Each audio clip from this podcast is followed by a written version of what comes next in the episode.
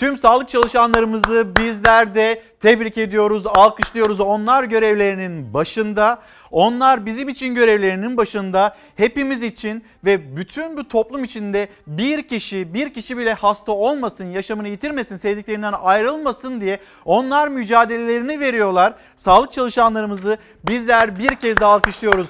Şimdi dün akşam saatlerinde, evvelsi gün akşam saatlerinde başlayan Sağlık Bakanı Fahrettin Koca'nın hatırlatmasıyla bütün Türkiye'nin duyarlılığıyla e, hayatımıza giren bir e, eylem, bir aktivite ve bugün bu akşam saatler 21'i gösterdiğinde bizler yine balkonlarımızda, evlerimizde lütfen dışarıda olmayalım. Evlerimizde sağlık çalışanlarımızı alkışlamak için, onların mücadelelerine destek olabilmek için yine alkışlıyor olacağız, balkonlarda olacağız. Efendim günaydın. Çalar Saat hafta sonu başlıyor. Ben İlker Karagöz. Hem günaydın hem de kandiliniz kutlu olsun. Bugün Miraç Kandili, kandilinizi de bu vesileyle yepyeni bir günde kutlamış olayım. Ama dün mesela cuma namazı Diyanet İşleri Başkanlığı'nın uyarısı ve hatırlatmasıyla bugün Yeni Şafak gazetesinin manşeti çok önemli, çok çarpıcı birazdan okuyacağım.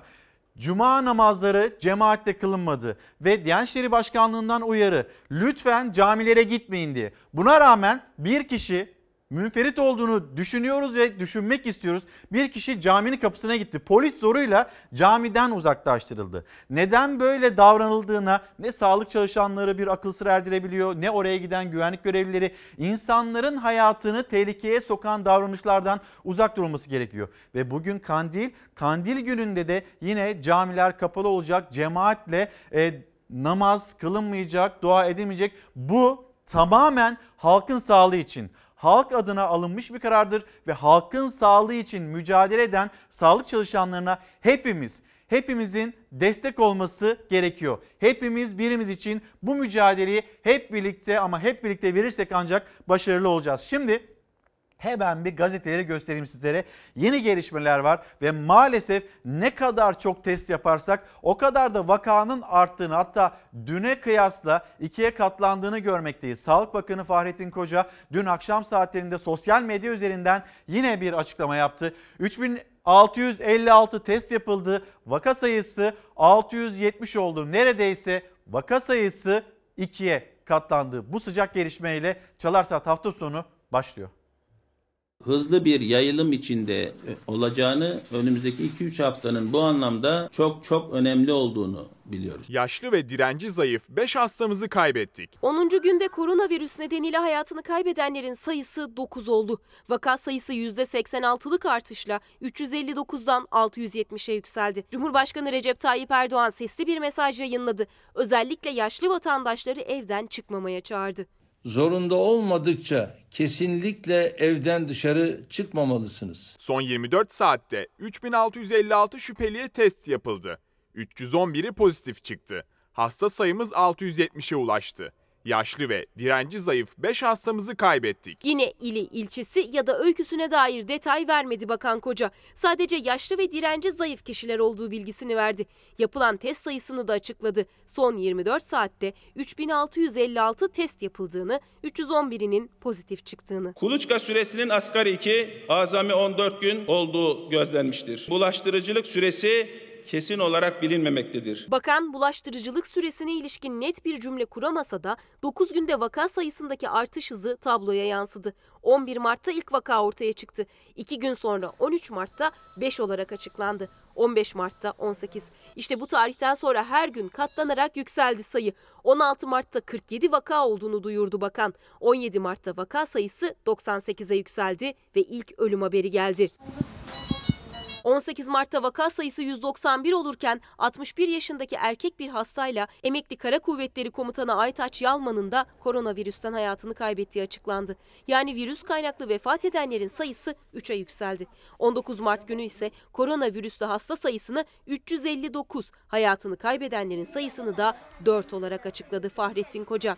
Ve 21 Mart 2020 yani bugün yeni açıklama yine gece yarısı geldi. Artık vaka sayısı 670, can kaybı ise 9. Arzu Hanım günaydın. Evet çok güzel bir görüntüydü. Herkesi duygulandıran bir görüntüydü. Sağlık çalışanlarına moral veren bir görüntüydü. Bu akşam yine saatler 21'i gösterdiğinde bizler balkonlarda olacağız. Tedbirimizi almak zorundayız. Sağlık çalışanlarımıza yardımcı olmak zorundayız. Bunu herkes yapmak zorunda. Ben risk grubunda değilim. Çocuğum risk grubunda değil. Burada risk grubunda olanlar 60 yaş üstü, 65 yaş üstü kronik hastalığı olan kişiler. Ama baktığımızda belediyeler bankları sökmek zorunda kalıyor. Niye? İnat ediliyor çünkü. Sokağa çıkmak isteyenler, bana bir şey olmaz diyenler var, büyüklerimiz var lütfen.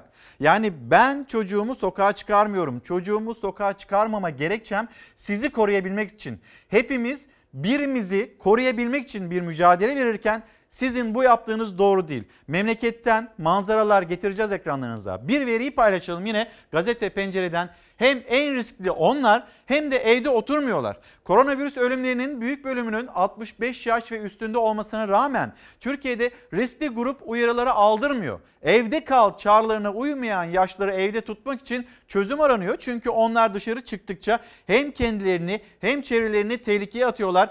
Ee, İstanbul Büyükşehir Belediye Başkanı Ekrem İmamoğlu da seferlerin azalacağını söyledi. Ne oluyor şimdi İstanbul'da yaklaşık 700 bin 65 yaş üstü vatandaşımız var. Bu verileri paylaştı ve işte 11 Mart'ta ilk vaka açıklandı. Bugün dönüp baktığımızda 311 yeni vaka yapılan testler ve 670 vaka var ve 9 kişi yaşamını yitirdi. Bunlar tespit edilen yani Testler yapıldıkça maalesef bu sayının da arttığını görüyoruz, gözlemliyoruz. Siz büyüklerimiz, değerli büyüklerimiz dışarıya çıkma hakkınız, durumunuz olamaz.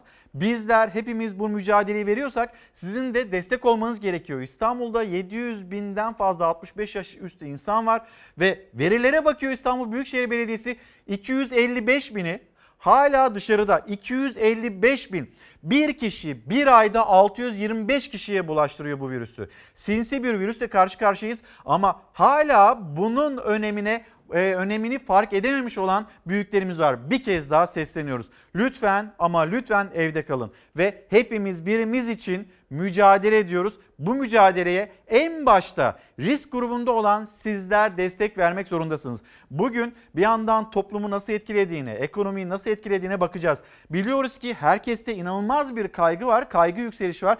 Bu kaygıyı nasıl yöneteceğiz? Bunu konuşmamız gerekiyor. Merak ettiğiniz sorular var. Ee, yine bilim kurulundan Alpay Azap hocamız ekranlarınızda olacak ve sizler de sorularınızı sorabileceksiniz. Mesela evdeyiz, evde hangi önlemleri almamız gerekiyor? En absürt soruyu bile lütfen bize sorun. Çünkü merak ediyorsunuz ve bu merak ettiğiniz sorunun yanıtını alamadığınızda içinizde, zihninizde kaygının daha da büyüdüğünü biliyoruz. Çünkü aynısını biz de yaşıyoruz. Gelelim Cumhuriyet Gazetesi Evde kal ve destek ol. Halkın maske ve kolonya için bile sağlık merkezlerinde toplandığını belirten sağlık otoriteleri bu şekilde uyarıyorlar. Gerekmediği halde evinden çıkanlarla açıklamaları yanlış anlayanların sağlık merkezlerinde yoğunlaşması, evde kalın uyarılarını zorunlu kıldı. Aile Hekimleri Derneği Federasyonu Başkanı Doktor Özlem Sezen, Cumhurbaşkanı Erdoğan ve Sağlık Bakanlığı açıklamaları sonrası yurttaşların maske hatta kolonya yazdırmak için aile hekimlerine başvurduğunu söyledi. Yani maske yazdırmak için, kolonya yazdırmak için aile hekimlerine giden vatandaşlar varmış. Böyle bir şey yok. Böyle bir e, böyle bir uygulama yok. Tamam 65 yaş için böyle bir e, adım atılacağını Cumhurbaşkanı Erdoğan ekonomik tedbirler paketini açıklarken söyledi ama bunu gidin aile hekimlerine yazdırın doktorlar yazacak öylece gidip bedava alacaksınız. Bunu söylemedi. Devlet size bunu verecek dedi Cumhurbaşkanı Erdoğan. Gidip hastanelerdeki yoğunluğu daha da arttırmayın lütfen. Yani her şey yanlış anlaşılıyor. Herkes sokaklarda gezmeye devam ediyor. Dün köprüde trafik vardı İstanbul'da. Yollara bakıyorsunuz yine araçlarda o yoğunluğu görüyorsunuz. Hani belki insanlar toplu taşımayı kullanmak istemediği için kendi araçlarıyla çıkıyor olabilirler. Acaba bu kadar anlatıyoruz. Kaygılandığımız şu. Durumun ciddiyetinin farkında mıyız?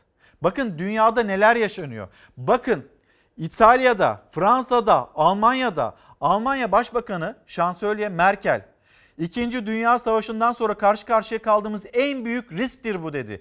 Bir dünya savaşı ve bununla kıyaslıyor Merkel. Macron bir savaşla karşı karşıyayız ve bunun bu krizin başındayız açıklamasını yapıyor. İngiltere'den işte Amerika Birleşik Devletleri'nden, Güney Kore'den bu açıklamalar geliyor. Biz bunun ne kadar farkındayız? Onu da lütfen bir artık farkına varalım.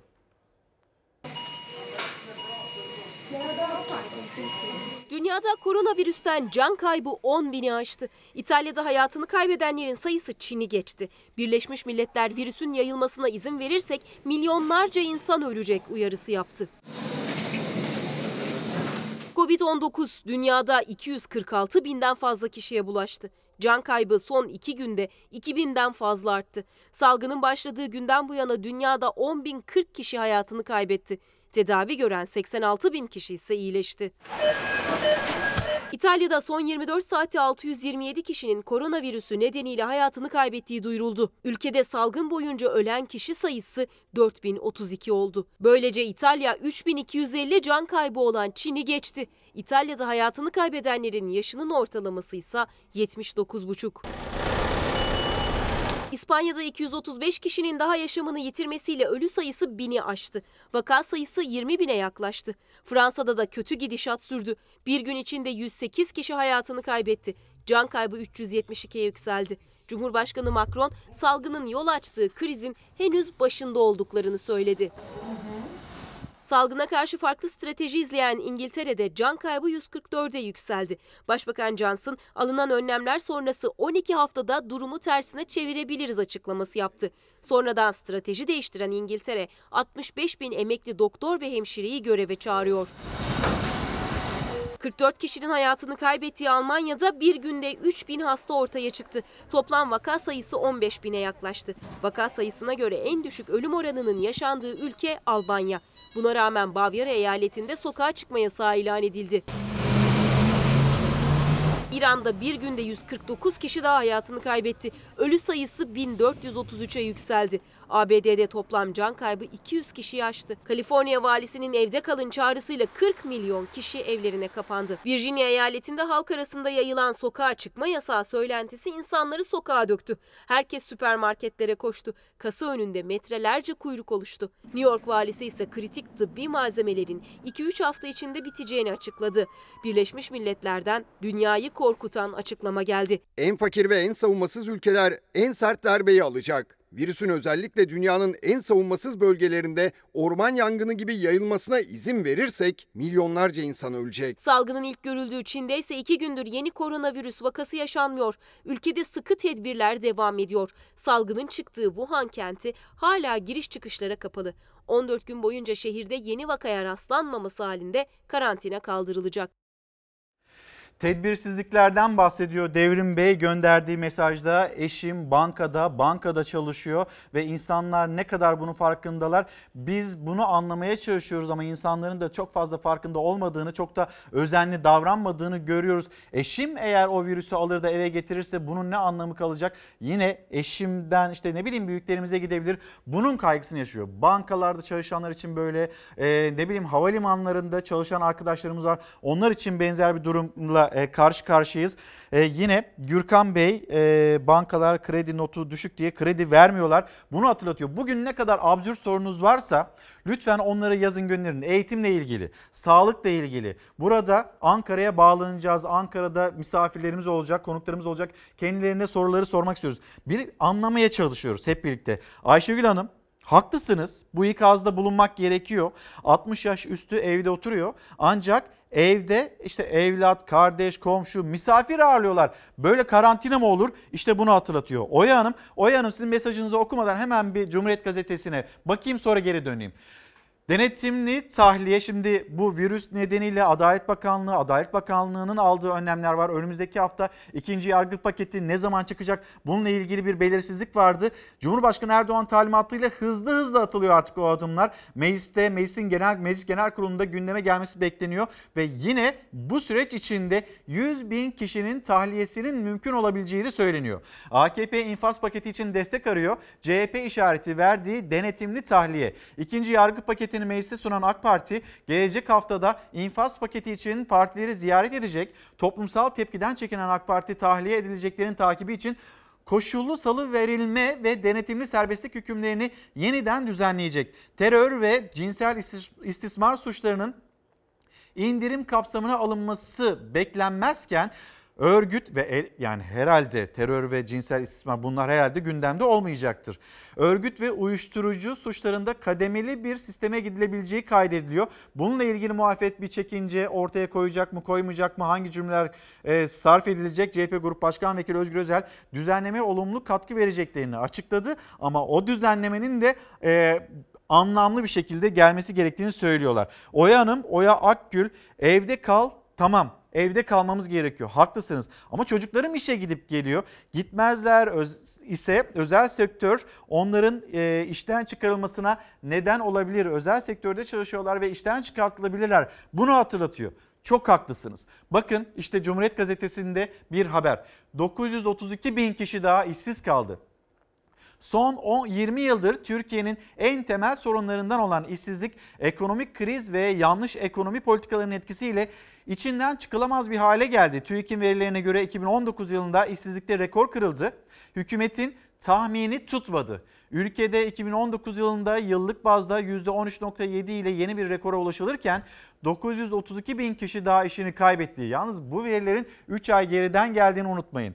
Geniş tanımlı işsiz sayısı 7.2 milyon oldu. Kentsel genç kadın işsizliği %35.7 ile rekor bir düzeye ulaştı. Şimdi sizi Avrupa'nın sokaklarına götüreceğim ama bir posta gazetesi, posta gazetesinin manşetinden de büyüklerimize lütfen diyelim, ne olur diyelim evlerinde kalmalarını hatırlatalım. Hadi eve Uyuma Türkiye. Koronavirüse karşı tüm Türkiye'nin evde kalması için herkes seferber. Sağlık Bakanı Doktor Fahrettin Koca'yla sağlık çalışanları da herkes kendi o halini ilan etsin. 2-3 hafta evde kalsın diye çağrı yapmıştı. Belediyeler de sokaklardaki bankları kimse oturmasın diye topluyor.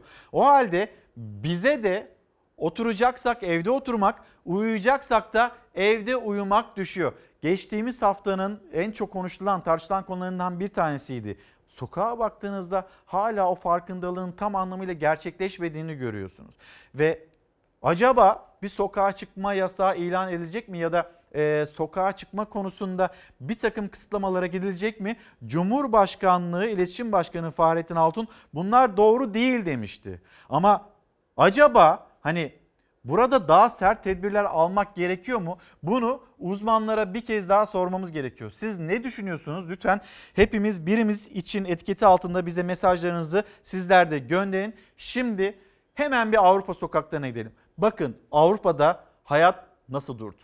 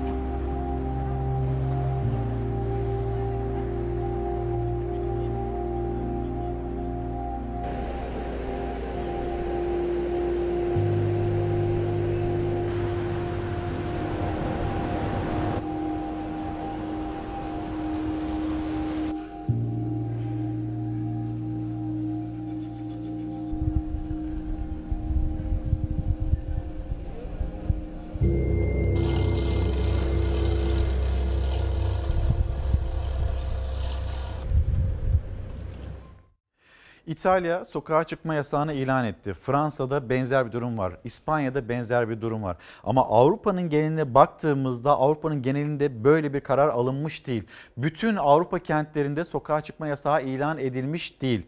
Çin geçtiğimiz hafta yaptığı açıklamadaydı. E, açıklama şu şekildeydi. Biz bu virüsü yendik ve artık virüsün yeni coğrafyası Avrupa demişti. Bakıyoruz dünyada şu anda en fazla yani Çin'deki ölümleri bile aşan ölüm sayısıyla karşılaşmış bir İtalya var. 4000'den fazla insanın yaşamını yitirdiği bilgisi var. Bizler evimizde kalıyoruz, evimizde kalmak zorundayız. Bunun gerekçesi sevdiklerimizi 60 yaş, 65 yaş üstü büyüklerimizi aynı zamanda kronik hastalığı olan vatandaşlarımızı korumak adına yapıyoruz. Sokağa çıkma yasağı bütün Avrupa genelinde uygulanmıyor olabilir ama Almanya, Almanya'da mesela bir eyalette böyle bir yola gidildi.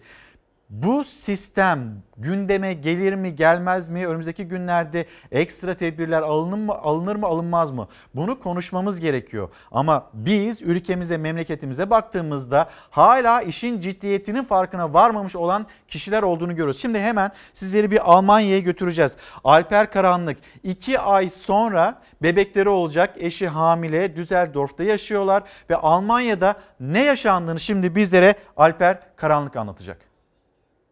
Ee, Almanya'nın Düsseldorf kentinden gönderiyorum bu videoyu. Bugün 20 Mart saat 17.20. Ee, biz açıkçası dün tekrar Almanya'ya gelebildik. Bir haftadır Türkiye'deydik, gelmeye çalışıyorduk. Ee, uçuş bulamadık. Uçuşlar iptal edildi ardı ardına. Ee, B planı yaptık. Hem Almanya'ya, Düsseldorf'a bir bilet aldık. Hem Yunanistan'a, Atina'ya aktarmalı bilet aldık. Dedik eğer geçemezsek direkt hava, hava yolu kapatılırsa karadan e, Yunanistan'a geçeriz. Oradan Almanya'ya geçeriz. Çünkü biz e, yaklaşık iki ay sonra deniz bebeği bekliyoruz. Eşim hamile. Almanya'ya dönmemiz lazım. Doktorumuz burada. E, tabii Almanya'da şu anda biz bir hafta öncesine göre ciddi bir fark görüyoruz. Bir hafta önce Merkel'in de açıklamalarıyla herkes rahattı. Nasılsa %60'ımıza 80'imize bu hastalık bulaşacak. E, biraz evlerimizde duralım dendiğinde o günle bugün arasında biraz fark var. E, o zaman genelde marketlerde daha çok yaşlıları da görüyordunuz. Dün eve gelirken markete uğramak zorundaydık. E, çünkü biz de şimdi 3 hafta evden çıkmak istemiyoruz. Markette herhalde 50 yaşın üzerinde kimseyi görmedik. Çok ilginç uygulamalar gelmiş. Markette siz bir şey alırken e, uzanıp da sizin yanınızdan birisi bir şey almıyor. Bekliyor 1-2 metre uzağınızda. E, siz o reyonu geçtikten sonra yanınıza geliyor. Zaten birçok reyon boş. 2-3 süpermarket gezdik burada asla tuvalet kağıdı ve e, havlu kağıt bulamıyorsunuz. Bunu hala çözemedik. Niye bu kadar bu ürüne talep var diye. İşte ekmek pek bulamıyorsunuz. Fırın kısmı çalışmıyor süpermarketlerin. Ayrıca e, yine bulamadığınız birçok yiyecek var. E, ama sebze meyve bulunabiliyor. Onun haricinde e, tabii dezenfektan bulamıyorsunuz. Deterjan bulamıyorsunuz evi silecek. Bunlar da yok marketlerde. Çok güzel bir uygulama gördük. Market kasalarının hemen önünde birer bir buçuk metre arayla çizgiler çekilmiş tüm marketlere.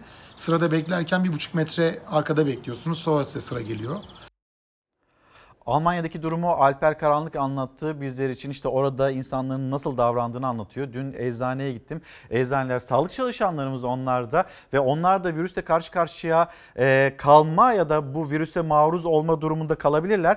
E, kasaya şöyle bir buçuk metre mesafede bir bariyer çekmişler ve eczanelere iki kişiden fazla kişi girmiyor. Buna dikkat edilmesi gerekiyor. Tekrar söyleyelim bir farkındalık yaratmaya çalışıyoruz. Büyüklerimizi uyarmaya çalışıyoruz. İşte bakın bir e, izleyicimiz göndermiş. Ankara'da asker uğurlaması varmış. Bol bol bir kalabalık bu nasıl oluyor ben anlayamıyorum demekte gelen mesaj bu şekilde. Aynı zamanda e, biraz da uluslararası çalışan tır şoförlerinden bahsedin bizim durumumuz ne olacak? 14 gün evinde kalma şartı var ama e, ve güzel bir fikir hem fikiriz fakat biz sonrasında ne yaşayacağız? Bununla ilgili ekonomik tedbirler, bizi de kapsayacak tedbirler. Bunları da konuşmamız gerekiyor. Demekte uluslararası işte o e, eşyaları taşıyan tır şoförlerinin uyarısı bu şekilde. Şimdi hemen bir dönelim Ankara'ya. Ankara'da bizi Sözcü gazetesi yazarı Deniz Zeyrek bekliyor. Deniz abi günaydın. Yani e, işte Günaydın. elimizden geldiğince bir farkındalık yaratmaya çalışıyoruz. Sesimizi duyurmaya, anlatmaya, bu virüsün ne kadar tehlikeli olduğunu, ne kadar sinsi olduğunu, toplumumuzun çok geniş bir kesimini etkileyebileceğini anlatmaya çalışıyoruz. Ama Dönüp baktığımızda sokaklar hala tamam bir azalma var bunu görüyoruz ama hala sokaklarda insanlar var. Buradan başlayalım Deniz abi. Evet. İlker bir kere şunu söyleyeyim. Gerçekten önemli bir noktaya temas ediyorsun. Ee, Dün 5-6 saat biz bu işin uzmanlarıyla bir yayın yaptık. Ee, mikrobiyoloji uzmanları, işte e, enfeksiyon hastalıkları uzmanları, akciğer hastalıkları uzmanları, yoğun bakım e, uzmanları hepsinin dikkat çektiği şey aynı. Yani bu hastalık öyle durduk yerde bulaşmıyor. Bu hastalığın bulaşmasının tek bir e, kanalı var. O da yüzümüzde. Yani ağzımız, burnumuz ve gözümüz. Ve bizim bunu bir elimizle alıp ağzımıza götürme durumumuz var. Bir de karşı karşıya olduğumuzda işte e, karşı tarafın öksürmesi vesaire, e, hapşırması, basınçla eğer virüs bulaşmışsa kendilerine onu size doğru itmesi ve o partiküllerin size yapışması. Yani bu kadar net bir bulaşma şekli var. Dolayısıyla da bunu kesmenin tek yolu o sosyal mesafe dedikleri şey. Şimdi diyorsun ki sokaklar niye dolu? E, insanlar işe gidiyorlar. Yani düşün sen 10 kişi, bir 160 metrekare bir evde 10 kişi yaşadığını düşün. 9 tanesi evde kalıyor. Deniz Ama abi bir tanesi kamuda çalışıyor işte ve burada izleyicilerimiz de yazıyor. Çok özür dilerim sözünü kestim. Yani doğru. Hani bu yani nasıl olur kardeşim sokağa çıkma yasağı bizim ülkemizde nasıl gündeme gelir bunu konuşmuyoruz bile. Nereden çıktı bu cümleler kuruluyor siyasette. Ama acaba konuşulsa mı? Mesela Avrupa bunun önüne geçil, Konuş- geçebilmek şöyle, adına İlker, sokağa çıkma yasağını boş ver. İnsanları sokağa çıkmaya zorlayan bir durum var şu anda. Yani insanlar çalışıyor. Bak dün konuştuk işte biz yine.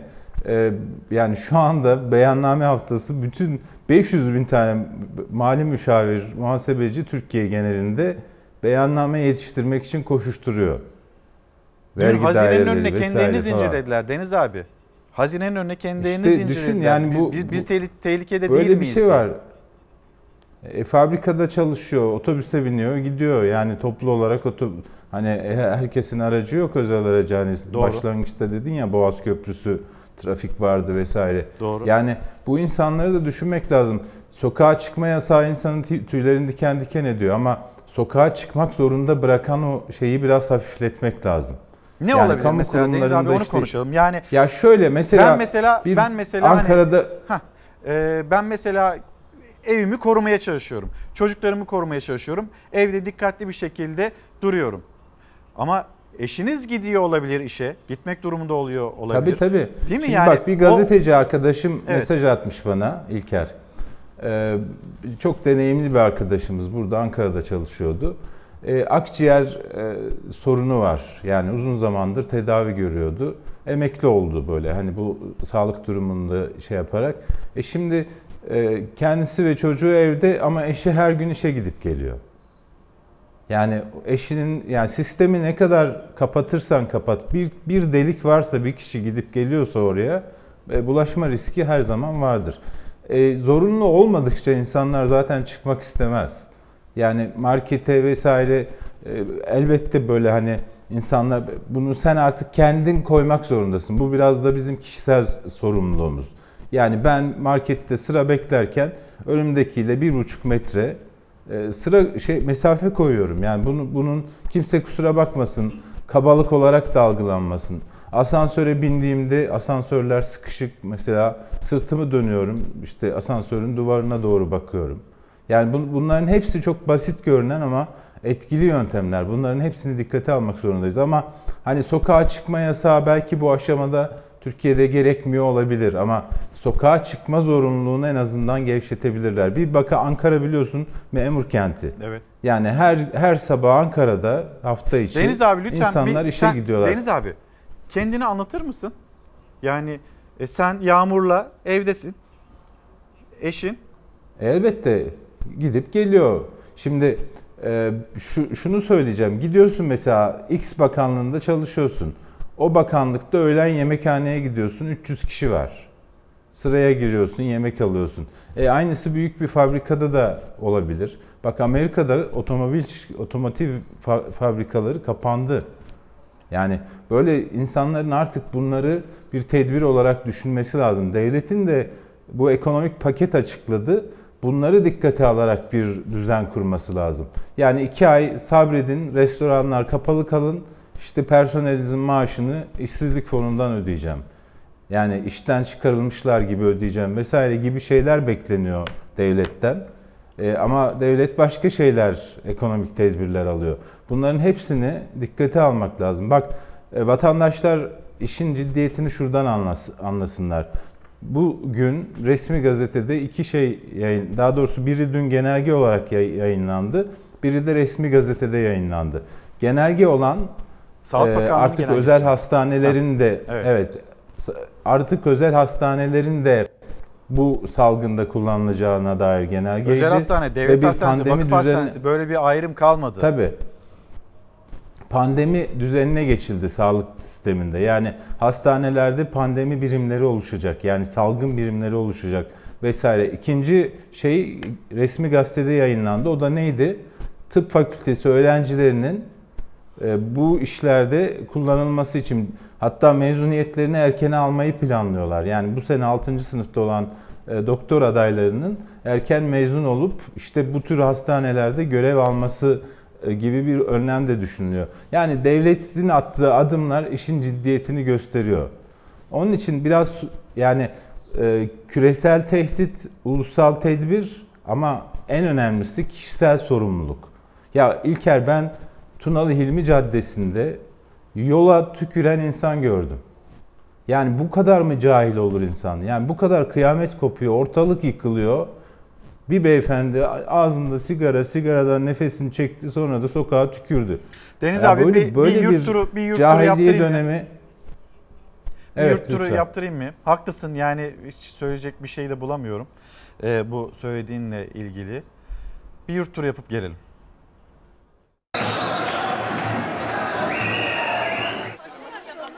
Tüm uyarılara rağmen asker uğurlayanlar, banklarda güzel havanın tadını çıkaran yaşlılar, Diyanet'in açıklamasına rağmen cuma namazı için camiye gidenler virüs tehlikesini umursamadılar. Namaz kılmaya geldik ama e, olsun biz abdestimizi alırız, gideriz müsait bir yerde namazımızı kılarız. mübarek bir zaman dilimi olan cuma vaktinde camilerimizde buluşamadığımız için elbette üzgünüz. Şu anda her mümin kardeşimin hüznünü hissediyor, yüreğindeki burukluğu anlıyor, dilindeki duaya ortak oluyorum. Cuma namazı vaktinde ve kandil gecesi camilerin cemaate kapalı olmasına karar verdi Diyanet İşleri Başkanlığı. Hem cami hoparlörleriyle hem de kapıya asılan yazılarla uyarılar yapıldı. Hatta bazı camilerin önünde içeriye kimse girmesin diye polis nöbet tuttu. bulaşıcı hastalıklara karşı gereken koruyucu ve önleyici tedbirleri almak da bu bağlamda bizzat Peygamber Efendimiz tarafından emredilmiştir. Cami avlusu bomboş. Cuma namazı vakti. Kapılar ilk kez cuma namazını kılmak isteyenler için camilerde kapatıldı. Hemen yan tarafta ise kapının ikinci bir emre kadar cemaatle namaz kılınmayacak yazıları asıldı. Normal namazı kılmak için geldim. Yaş 80. İlk defa böyle gördüm. Yine de caminin yolunu tutanlar vardı. Özellikle de risk grubundaki 60 yaş üstü. Kapıyı kapalı görünce gözyaşlarını tutamayanlar oldu. Cuma namazını iştirak ederiz diye düşündük ama olmuyor tabii. Şanlıurfa'da namaz için camiye gidenler kilitli kapıyı açmaya çalışınca polis engeliyle karşılaştı.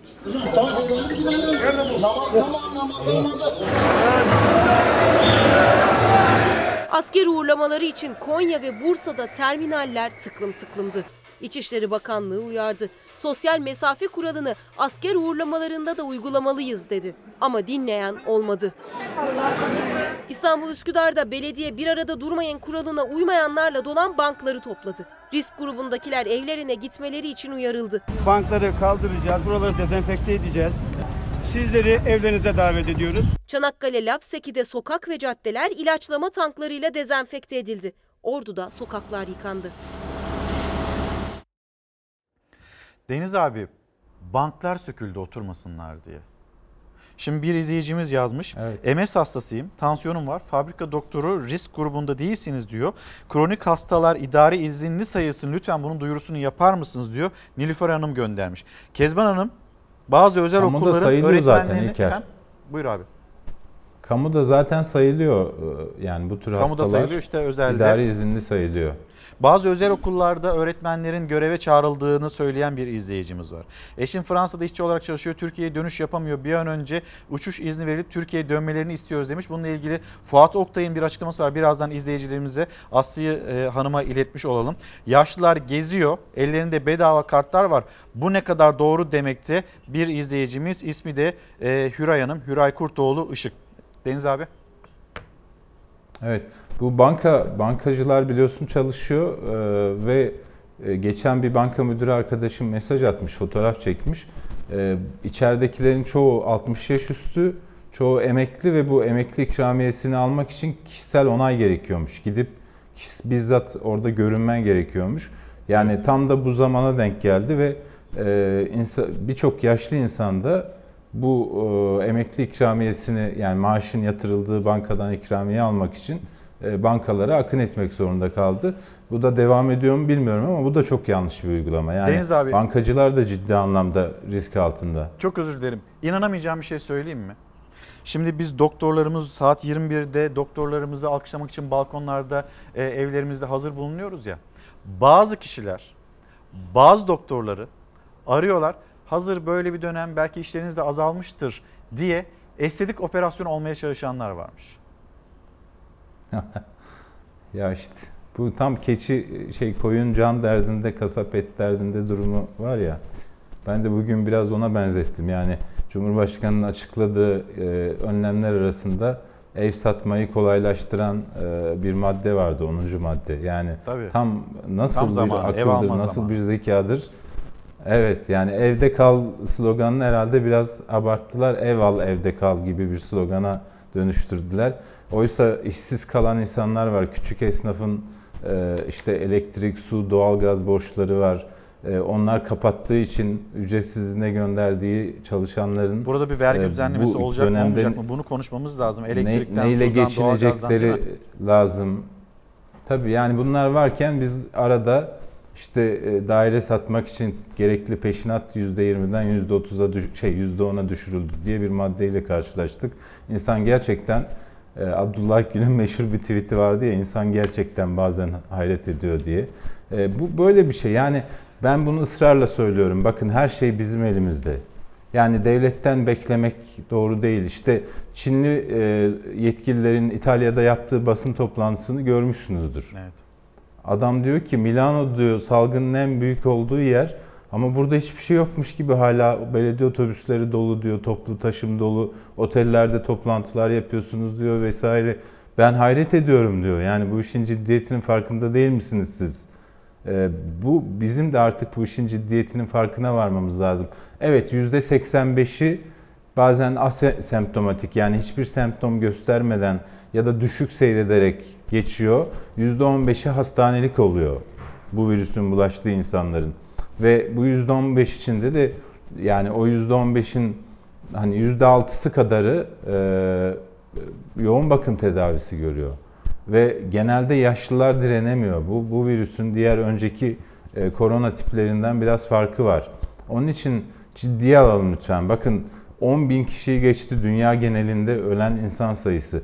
Ha diyorlar ki ya zaten dünyada günde o kadar insan ölmüyor muydu? Ölüyordu.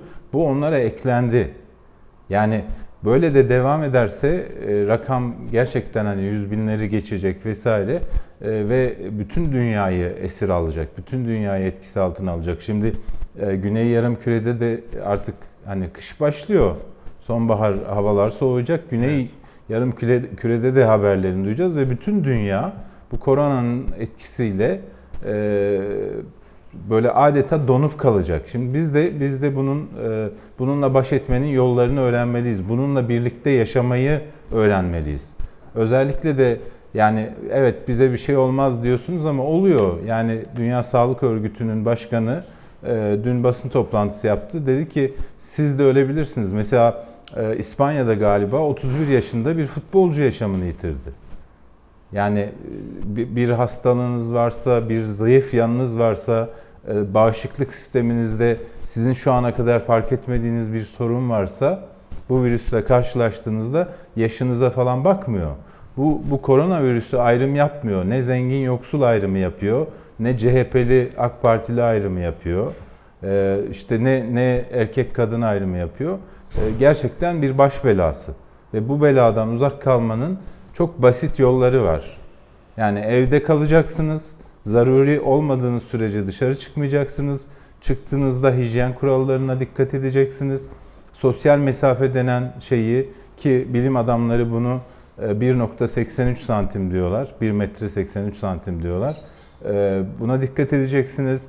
Bol bol sabunlu suyla ellerinizi yıkayacaksınız. Mesela maske takma meselesini bütün uzmanlar uyarıyor. Ya sağlıklıysanız takmanıza gerek yok çünkü maske kirlendiği için daha tehlikeli bir şeye dönüşüyor. Elinizi vuruyorsunuz, kolunuzu vuruyorsunuz, bir şekilde kirletiyorsunuz, sağa sola atıyorsunuz. Maske daha büyük bir belaya dönüşüyor. Bunlara dikkat etmek lazım. Bunları ciddiye almak lazım.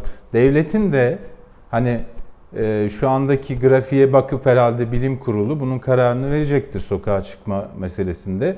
Ama sokağa çıkma zorunluluğunu biraz düşürebilir.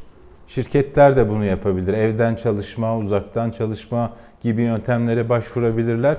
Yani e, mümkün olduğu kadar az insanı dışarı çıka- çıkmak zorunda bıraka- bırakırsa bugünlerde devlet ve özel sektör e, bu Türkiye'nin lehine olacaktır. Dün e, Meral Hanım e, enfeksiyon uzmanı, mikrobiyoloji uzmanı Meral Hanım programda dedi ki eğer insanların %75'i evde kalırsa bu e, virüsün yayılma grafiğini çok ciddi anlamda düşürüyor. Bu, bu... Yani %100'ünü eve tabii tıkamazsınız ama Evet. %75'ini en azından evde tutmayı başarabilirseniz Evet abi. e, ciddi anlamda salgının önüne geçilebiliyor dedi. Yani bir, bunların hepsini herkes, bütün uzmanlar biliyor, söylüyor. Günlerdir hepimiz doktor olduk neredeyse bu konuda. Yani artık ilaçların adlarını da biliyoruz, virüslerin türlerini de biliyoruz vesaire. Ama bu yetmiyor. Ya bilmemiz gereken, uygulamamız gereken temel şey e, biraz önce söylediğim şeyler. E, Amerikan Sağlık Bakanlığı Trump'ın anlayacağı dilden hazırlamış. Diyor ki bunun bunun bir aşısı yok. Unutmayın. Bunun e, kurtulma yolu sosyal mesafe. Bunun kurtulma yolu temel hijyen kuralları. Deniz abi çok teşekkür ederim. Sözcü gazetesi yazarı Deniz Zeyrek'le konuştuk. Yarın sohbetimize devam edeceğiz. Daha doğrusu anlatmaya devam edeceğiz. Şimdi bir mola verelim. Döndüğümüzde birim kurulu üyesi Profesör Doktor Alpay Azap birazdan misafirimiz olacak. Sizler de bu arada reklam arasında aklınızda ne kadar absürt olursa olsun aklınızda sorular varsa lütfen yazın gönderin. Bir mola döneceğiz. Efendim bir kez daha günaydın. Sizlerden gelen soruları ben de bir yandan not alıyordum. Şimdi hemen bir Ankara büromuza dönelim. Ankara bürosunda e, koronavirüs bilim kurulunda yer alan Profesör Doktor Alpay Azap bizleri bekliyor. Ankara Üniversitesi öğretim üyesi ve aynı zamanda e, Klinik Derneği Yönetim Kurulu Başkanı. Hocam günaydın. Hoş geldiniz. Günaydın İlker Bey, hoş bulduk. İyi yayınlar. Çok sağ olun. Hocam şimdi hemen bir Sağlık Bakanlığı'ndan e, yayınlanmış bir genelge var. Bunun bilgisini verelim sonra size dönelim. Sağlık Bakanlığı özel, vakıf, devlet ayrımını ortadan kaldırdı. Virüsle mücadele için 81 ilde pandemi salgın hastanelerini belirledi. Vaka sayısının neredeyse ikiye katlanmasıyla 670'e ulaşmasıyla acil tedbirlerine bir yenisini daha ekledi Sağlık Bakanlığı. Sağlık Hizmetleri Genel Müdürlüğü valiliklere ve Yükseköğretim Kurulu Başkanlığı'na yazı gönderdi. Pandemi hastanelerinin tanımı ve şartlarını belirledi. Bünyesinde enfeksiyon hastalıkları ve klinik mikrobiyoloji, göğüs hastalıkları, iç hastalıkları uzmanı hekimlerden en az ikisinin bulunduğu 3. seviye erişkin yoğun bakım yatağı bulunan hastaneler pandemi hastanesi olarak kabul edilecek. Salgın süresince uzman doktorlar başka bir hastaneden görevlendirme yoluyla karşılanabilecek. Pandemi hastaneleri testi pozitif çıkan vakalara bakacak. Yetersiz kalınması halinde ikinci basamak erişkin yoğun bakım ünitesi bulunan hastanelerde pandemi hastanesi olarak hizmet verecek şekilde organize edilecek. Bakanlık salgına karşı işi sıkı tutuyor. Hastanelerde yoğunluğu azaltmak için yine bir genelgeyle acil olmayan ameliyatları erteleyin dedi hastanelere. Durumu acil olmayanların aile hekimliklerine yönlendirilmesini istedi. Alpay Hocam bir kez daha çok teşekkür ediyoruz size.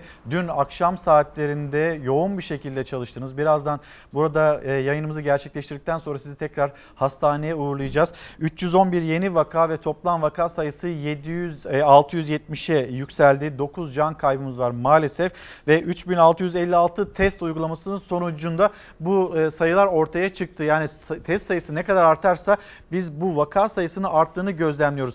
Böyle bir ne olduğunu ne yaşandığını tam 10 gün geçti. 11 Mart'ta ilk vaka açıklanmıştı. Bugün ayın 21'i tam 10 gün. Bu 10 gün nasıl geçti ve önümüzdeki günlerde seyir nasıl ilerleyecek? Ee, aslında bizden önceki ülkelerde yaşanana benzer bir süreç yaşıyoruz İlker Bey. Virüs daha önce hiç dolaşmamış olduğu bir topluma girdiğinde hızlı bir şekilde yayılmaya başlıyor. İlk baştaki yayılımı e, fark etmek çok kolay olmadığı için genellikle vaka sayısı 100 civarına ulaştığında buna biz kritik eşik diyoruz aslında. Oraya ulaştığı zaman e, siz daha iyi fark etmeye başlıyorsunuz ve yaygınlık oradan itibaren daha da hızlanmaya başlıyor. Çünkü bu hastalıkta bulaş çok yüksek ve halka halka e, giderek genişleyen halkalar şeklinde bir bulaşma dinamiği söz konusu. Şöyle izah edebiliriz. Bir kişi hastalandıktan sonra yaklaşık 3-4 gün içerisinde çevresindeki 5 kişiyi hastalandırıyor. O 5 kişinin her biri yine 3-4 günde beşer kişiyi hastalandırıyor. Sayı 25'e ulaşıyor. O 25 kişinin her biri beşer kişi derken 125, 625 diye katlanarak artıyor. Yani 15 gün içerisinde bir kişiden rakam 625'e ulaşabiliyor. O yüzden de her ülkede olduğu gibi bizde de böyle bir hızlı artış trendi söz konusu. Bu aslında beklenmedik bir şey değil, beklediğimiz bir durum. Burada yapılması gereken tabii olabildiğince bu halkaların genişlemesini engellemek için erkenden e, hastaları yakalamak ve aslında bunu yakalamış olmak hastaya fazladan bir katkı sağlamıyor. Zaten çoğu hafif de geçiren hastalar bunların. Önemli bir kısmına hiç tedavi bile vermeyeceğiz ama e, erken yakalamak o hastaya temas etmiş kişileri bulup o kişileri toplumdan ayırarak bu dalga dalga yayılan halkaları kırmak açısından çok önemli. Vaka Hocam o zaman yani burada çok daha fazla test yapılması mı gerekiyor? Yani bir İtalya örneği veriliyor bir de Güney Kore örneği veriliyor. Sizin de e, paylaştığınız ve Türkiye'ye de anlatmaya çalıştığınız bir grafik vardı. Biz yöntem olarak nasıl ilerlemeliyiz? Bir de Sağlık Bakanlığı'nın genelgesi artık özel hastane, vakıf hastanesi, devlet hastanesi bu salgın içinde, pandemim içinde böyle bir ayrımın olmayacağı da e, söylendi. Bu gelişmeyi nasıl yorumlamak lazım? Evet, önce test meselesine değineyim.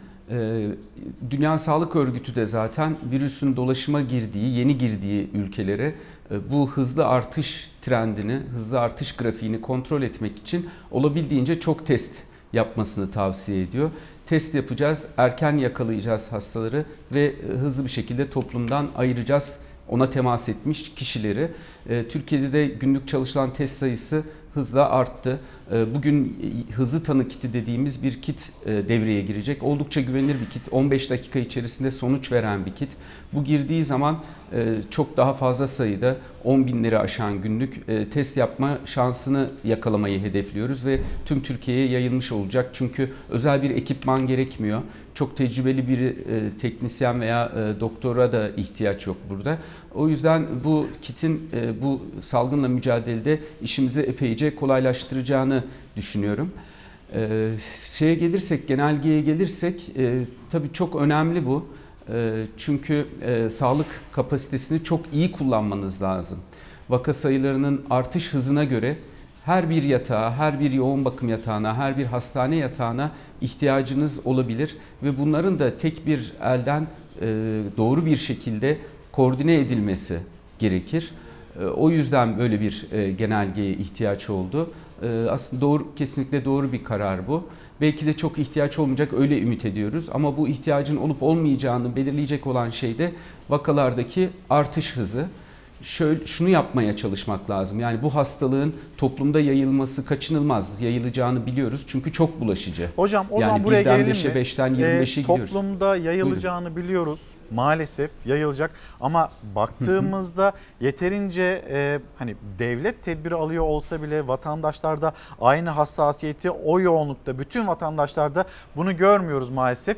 Bir de mesela Almanya Başbakanı Merkel'in açıklaması e, ülkemizde Almanya'nın %60'ına %70'ine bu bulaşmanın, bu enfeksiyonun ulaşacağı ve bulaşacağı söylenmekte. Türkiye için öngörü ne? Bir de sizin buradan yapacağınız çağrı uyarı çok önemli. Farkındalık yaratmak adına. Tabii hani ki. bir yandan hastanede mücadele ediyorsunuz hastalıkla, virüsle. Bir hı. yandan da bizi bilgilendirmeye çalışıyorsunuz. Bir kez daha çok teşekkür ederiz size. Burayı da e, lütfen atlamadan devam edelim. Tabii ki şöyle Merkel öyle bir rakam verdi %60-70. Ee, Bir takım e, bilimsel hesaplamalara göre e, ben bunu daha önce de çok yerde söyledim. Önümüzdeki bir yıl içerisinde tüm dünyanın %50'si en az bu virüsle karşılaşacak. Türkiye'de bu oran ne kadar olur? Merkel'in dediği gibi %70 mi olur, %50 mi olur, %80 mi olur? Aslında işte bunu belirleyecek olan şey tam olarak bizlerin davranışları. Yani her bir birey olarak, toplumda yaşayan bireyler olarak bizlerin davranışları. Çünkü sağlık otoriteleri, işte sağlık bakanlıkları, e, resmi kurumlar, e, yerel yönetimler, hastaneler, doktorlar, sağlık çalışanları hangi önlemi alırsa alsınlar, pandemiye ne kadar hazırlık yaparlarsa yapsınlar ki Türkiye'de epeyce iyi hazırlıklar yapıldı. Burada vatandaşlar eğer uymazlarsa bu e, kurallara, bu önlemleri algılayıp bu önlemlerin ne anlama geldiğini düşünerek davranmazlarsa hiçbir şekilde kontrol altına alınamaz. Çünkü çok bulaşıcı. Yani e, dün herhalde herkes görmüştür. İşte asker uğurlama için e, te- otobüs terminallerindeki kıyamet kalabalık hani hakikaten hepimizi e, hayrete uğrattı. Ya o kadar anlatıyoruz kaç günlerdir anlatıyoruz. Herkes anlatıyor. Evinizde kalın, çıkmayın. Çok az kişiye temas edin. Bu hızla bulaşan bir virüs diye. Ama insanlarımız maalesef e, bu duyarlılıkta değiller. E, onlara düşüyor biraz görev. Yani biz diyoruz ki iki kişi yan yana bile gelmeyin. Sokağa çıkma yasağı ile lütfen ilgili bilim kurulu ne düşünüyor hocam? Ee, Yani bunun uygulanması gerekecek e, gibi görünüyor. Ee, Vatandaşlar çünkü bu alınan önlemlere yeterince algılayıp e, uyum göstermedikleri oranda e, bunu da yapmak gerekecek. Tabii şimdi pandemilerde bu tür önlemleri almak çok kritiktir ama çok zor kararlar bunlar. Zamanlamasını ayarlamak çok önemli. Her aldığınız e, izolasyon, karantina e, kararlarının bir takım olumsuz sonuçları da olabilir. O yüzden zamanlamayı ayarlamak çok önemli. Ama genel bir kuralımız var. Pandemilerde ilk başta aldığınız e, radikal bir takım tedbirler çok eleştirilir. Ya bu kadar da abartılır mı? Niye böyle yapıyorlar? Hiç gerek var mı? Ülkede o kadar vaka yok zaten şeklinde. Ama 3 ay sonra insanlar bu sefer niye o kadar geç aldınız bu önlemi, niye o kadar e, az önlem aldınız gibi eleştirmeye başlarlar. Yani şunu söylemeye çalışıyorum aslında baştan ne kadar çok önlem alınırsa, ne kadar radikal önlem alınırsa o kadar iyi olacaktır. Belki e, bölge bölge olabilir, şehir şehir olabilir ama elbette böyle bir şeyi de mutlaka yapmak gerekecek gibi duruyor. Çünkü virüsün yayılım hızı ülkemizde de giderek artıyor. Bu şu açıdan önemli. Bu genelgeyle bağlayacak olursak aslında. Şimdi Türkiye sağlık altyapısı oldukça iyi bir ülke. Ee, yoğun bakım yatak sayısı çok yüksek. İşte yataklar arasındaki yoğun bakım yatak oranları çok yüksek. Ee, o yüzden epeyce iyi bir noktadayız. Hazırlıklarımızı e, haftalar öncesinden e, yaptık. Hastaneler olarak planlar hazırladık. E, servislerimizi ona göre hazırladık. Yoğun bakımlarımızı ona göre hazırladık. Burada bir sorun yok. Ama şöyle bir durum var. Eğer hasta sayısı birdenbire çok hızlı artarsa, burada önemli olan kısa süre içerisinde çok hasta olması. O zaman dünyanın hiçbir sağlık sistemi bununla baş edemez. sağlık sistemimizi zorlayacak olan bu mudur yani hocam? Bir anda artarsa. Kesinlikle budur. Şöyle bir bir anda şöyle bir örnek vereyim ben seyircilerimiz daha iyi anlayacaklar. Şimdi bir hafta boyunca hiç aralıksız yağmur yağdığını düşünün. Mesela Karadeniz bölgemizde böyle yağar yağmur. Değil mi? Az az çiseleyerek dediğimiz şekilde bir hafta boyunca hiç durmadan yağar. Ama kolay kolay sel olmaz. Ama bu bir hafta içerisinde yağan yağmurun 10 dakika içerisinde yağdığını düşünün. Aynı yağmur miktarı 10 dakika içerisinde yağacak olursa bu selin önünde durmak imkansız hale geliyor. İşte bizim şu an yapmaya çalıştığımız Türkiye'de yapmamız gereken şey bu. Bunun bir sağanak yağmura 10 dakika içerisinde kovadan boşanırcasına, tankerden boşanırcasına vaka sayılarının artmasını engellemeye çalışmamız lazım. Yavaş bir artış olursa eğer işte Merkel'in söylediği gibi Almanya'nın %70 hastalanacak. İşte biz bu oranı düşürebilirsek ve zamana yayabilirsek o zaman e, insanlarımız da sağlık e, hizmetine çok rahat ulaşabilecekler. Biz onlara doğru şekilde sağlık hizmeti verebileceğiz ve olabildiğince en az hasarla Bunu atlatacağız. Zaten vakaların çok büyük bir kısmının e, tedaviye ihtiyacı olmuyor. Yani %80'i bu ne oluyor peki? bulaştığı Yani mesela kişilerin bütün, %80'i bütün- şimdi 670 vaka var. Ee, hani hastanede e, olmasına gerek olmadığı düşünülen bazı hastalar var. Onlar da evlerine mi gönderiliyor? Hayır şimdilik şöyle bizim e, bu tamamen işte sağlık sisteminin kapasitesiyle ilişkili, yatak kapasitesiyle ilişkili. E, eğer yeriniz varsa bu hastaları e, şimdilik evine göndermemeyi tercih ediyoruz. Şu anda Çünkü evinde olan evine evinde olan ve gittiğinizde- bu virüsü kapmış olan tespit edilmiş hasta var mı hocam? Yok şu an çünkü bizim hazırladığımız algoritmaya göre e, tanı koyduğumuz hastaları biz toplumda bulaştırıcı olmamaları adına hastanede takip ediyoruz. Genel durumları iyi olsa bile hastanede takip ediyoruz ki hani toplumda e, bir şekilde bizim söylediğimiz önlemlere uymayıp hani evinin kapısına bir bekçi polis dikemeyeceğimiz için e, ziyaretlerini, evden çıkışını kontrol edemeyeceğimiz için pozitif olduğunu bildiğimiz kişileri hastanede tutuyoruz. Hem de durumunu izliyoruz. Çünkü genellikle ilk bir hafta hafif seyrettikten sonra bir haftadan sonra solunum sıkıntısı başlıyor ve ağırlaşıyor. Böyle bir durum var. Ama İlker Bey şu da kritik, e, şunu da izah etmemiz lazım. Şimdi %80'i 85'i neredeyse hafif seyrettiği için bunlar doktora bile gelmeyebiliyorlar. Yani bizim bu kişilerden haberimiz olmuyor. Çünkü yapılmadığı işte bir hafta en fazla hocam? 10 Yani gün süren şikayetleri var. mi? Evet.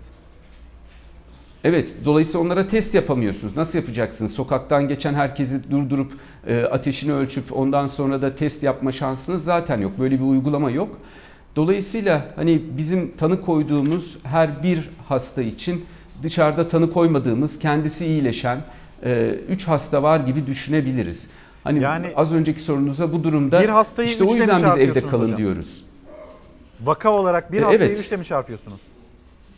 E, Öyle yapmak gerekir. Hani çünkü üçte, üç, e, dörtte biri yaklaşık hastanelere geliyor vakaların tanı alıyor.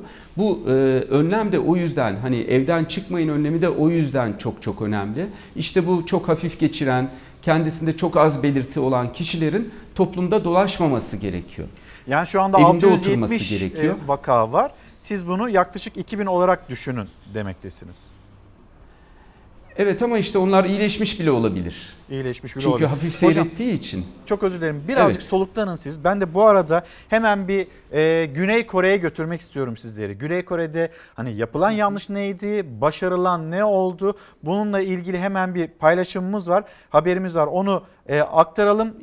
E, Sot Kore e, dediğimiz haber hemen paylaşalım geri dönelim hocam.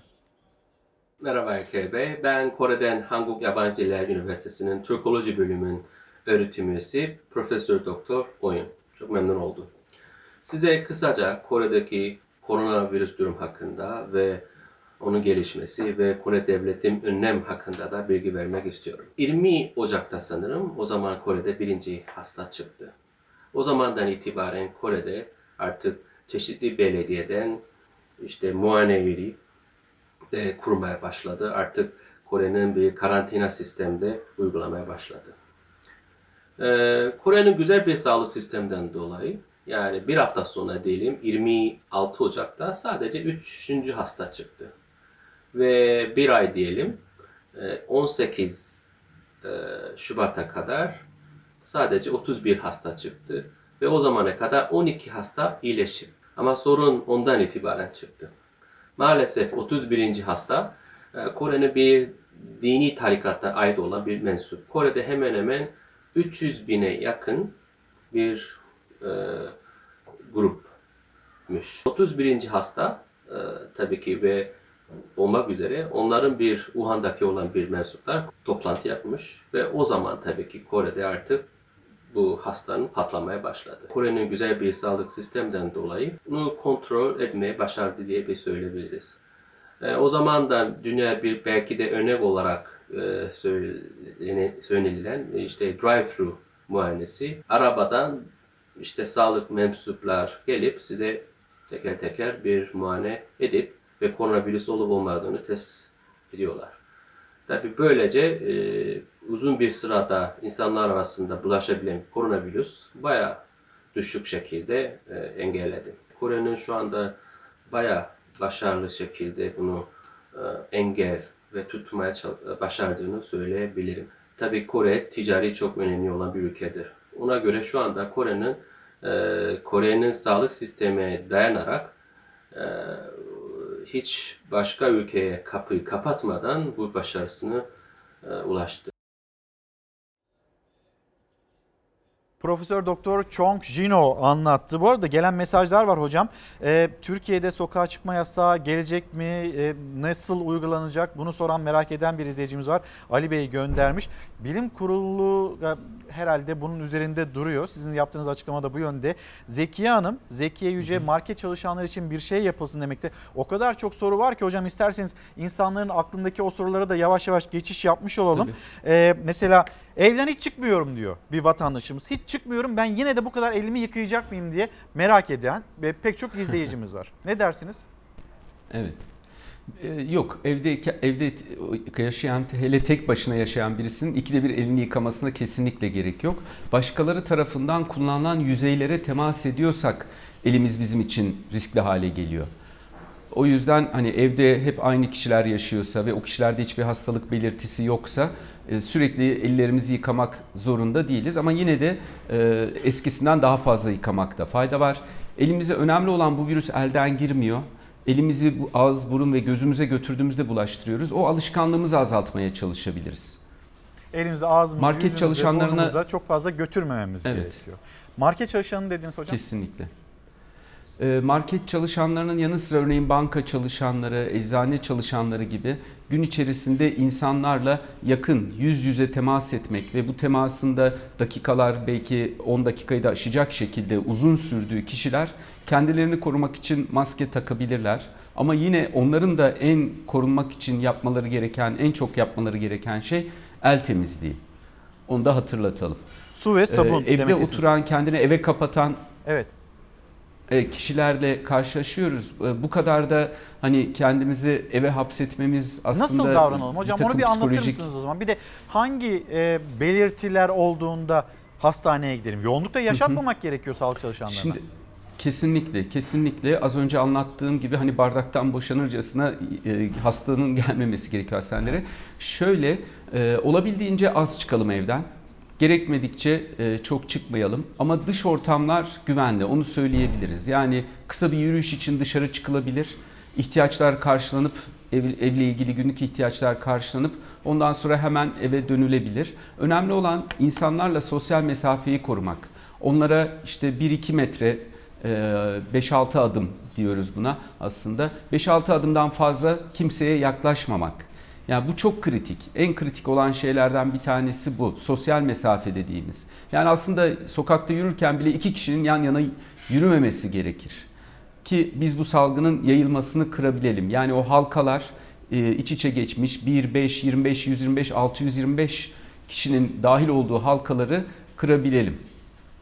Hava almak için bile e, dışarıya çıkmıyoruz demekte Gülay Göktuman. Hani e, vatandaşlar işte 60 yaş 65 yaş üstü vatandaşlar onlar bana bir şey olmaz deyip sokakta geziyor ama bir yandan da e, çok da dikkat eden izleyicilerimiz var. Bunu da hatırlatmış olalım. Virüs kapan ve Kesinlikle. yenen bir kişi bir hasta yeniden o virüsle karşı karşıya kalıyor mu? Bu merak ediliyor.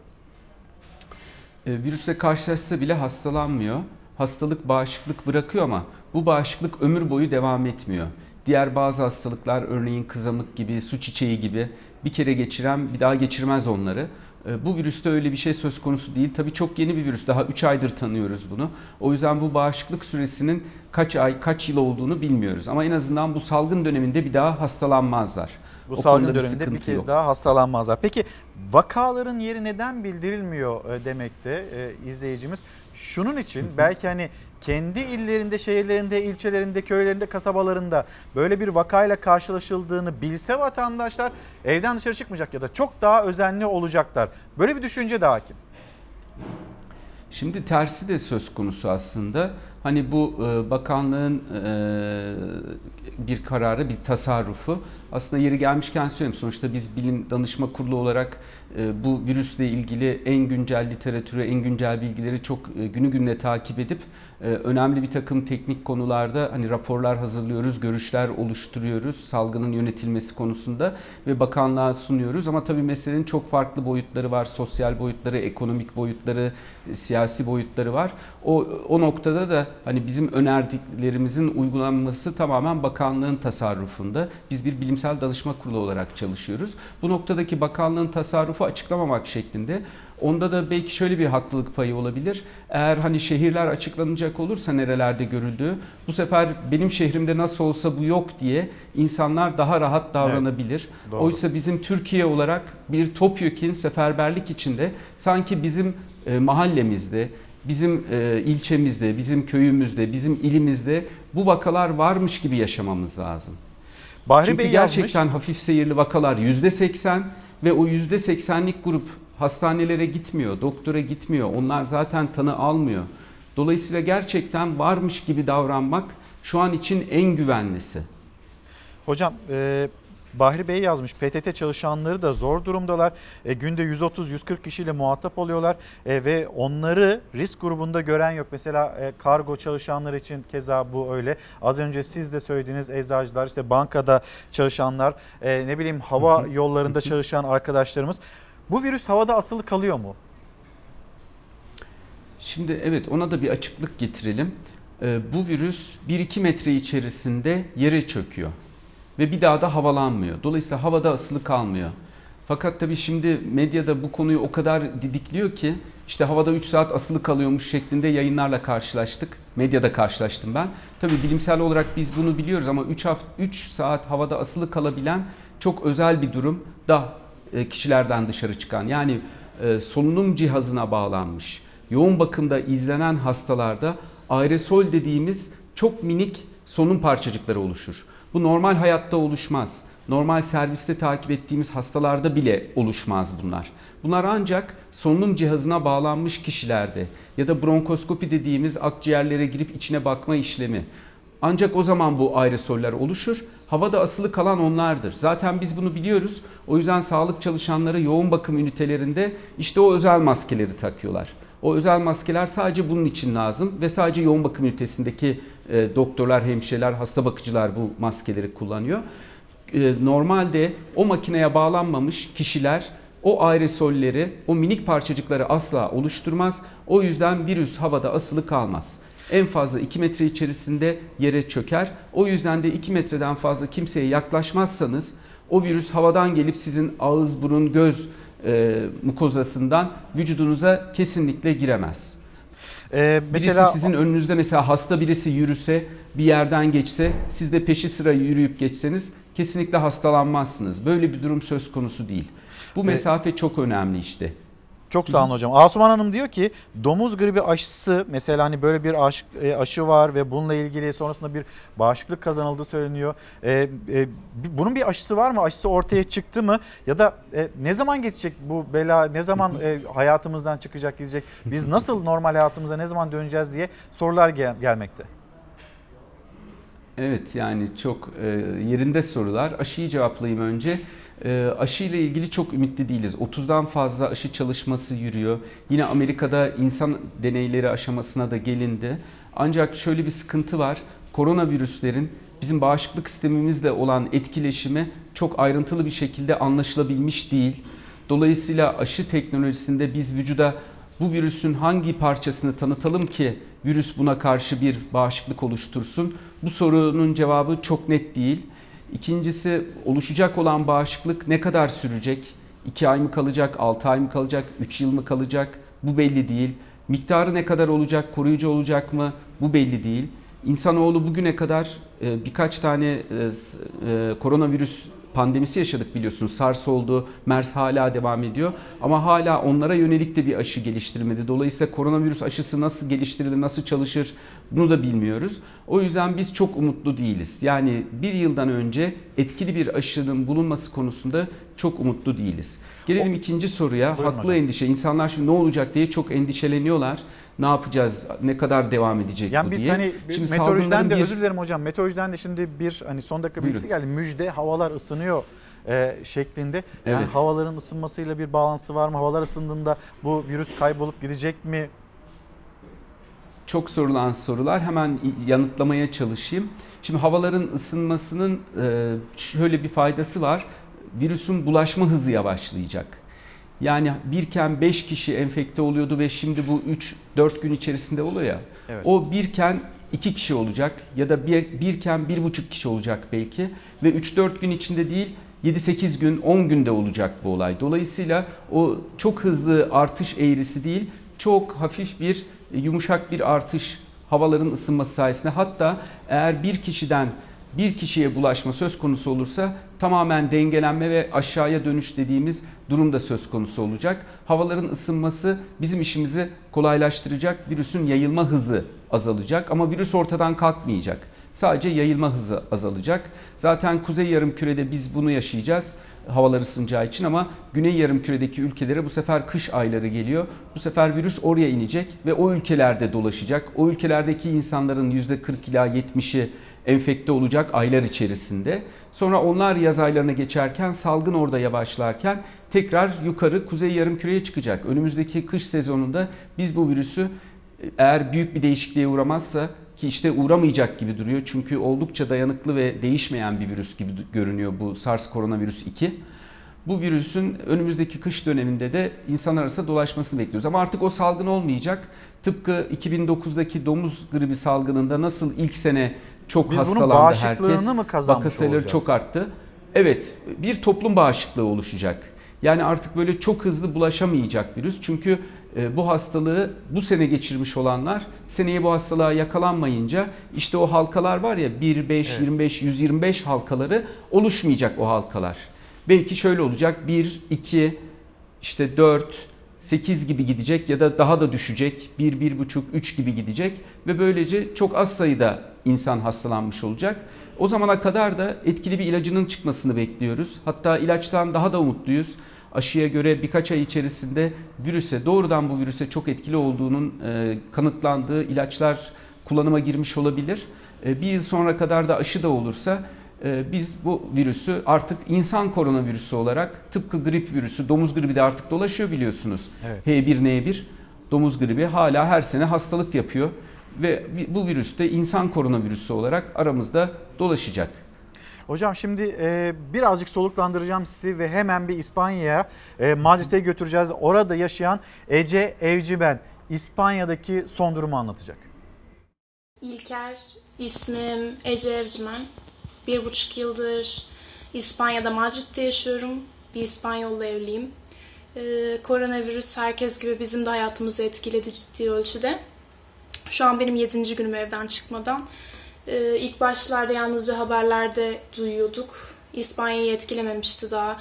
İtalya'dan, Çin'den haberler alıyorduk. Ama bizi bu kadar etkileyeceğini düşünmemiştik açıkçası. Ee, bir kişi iki kişiyle başlayıp birkaç gün içinde müthiş bir şekilde yayıldı.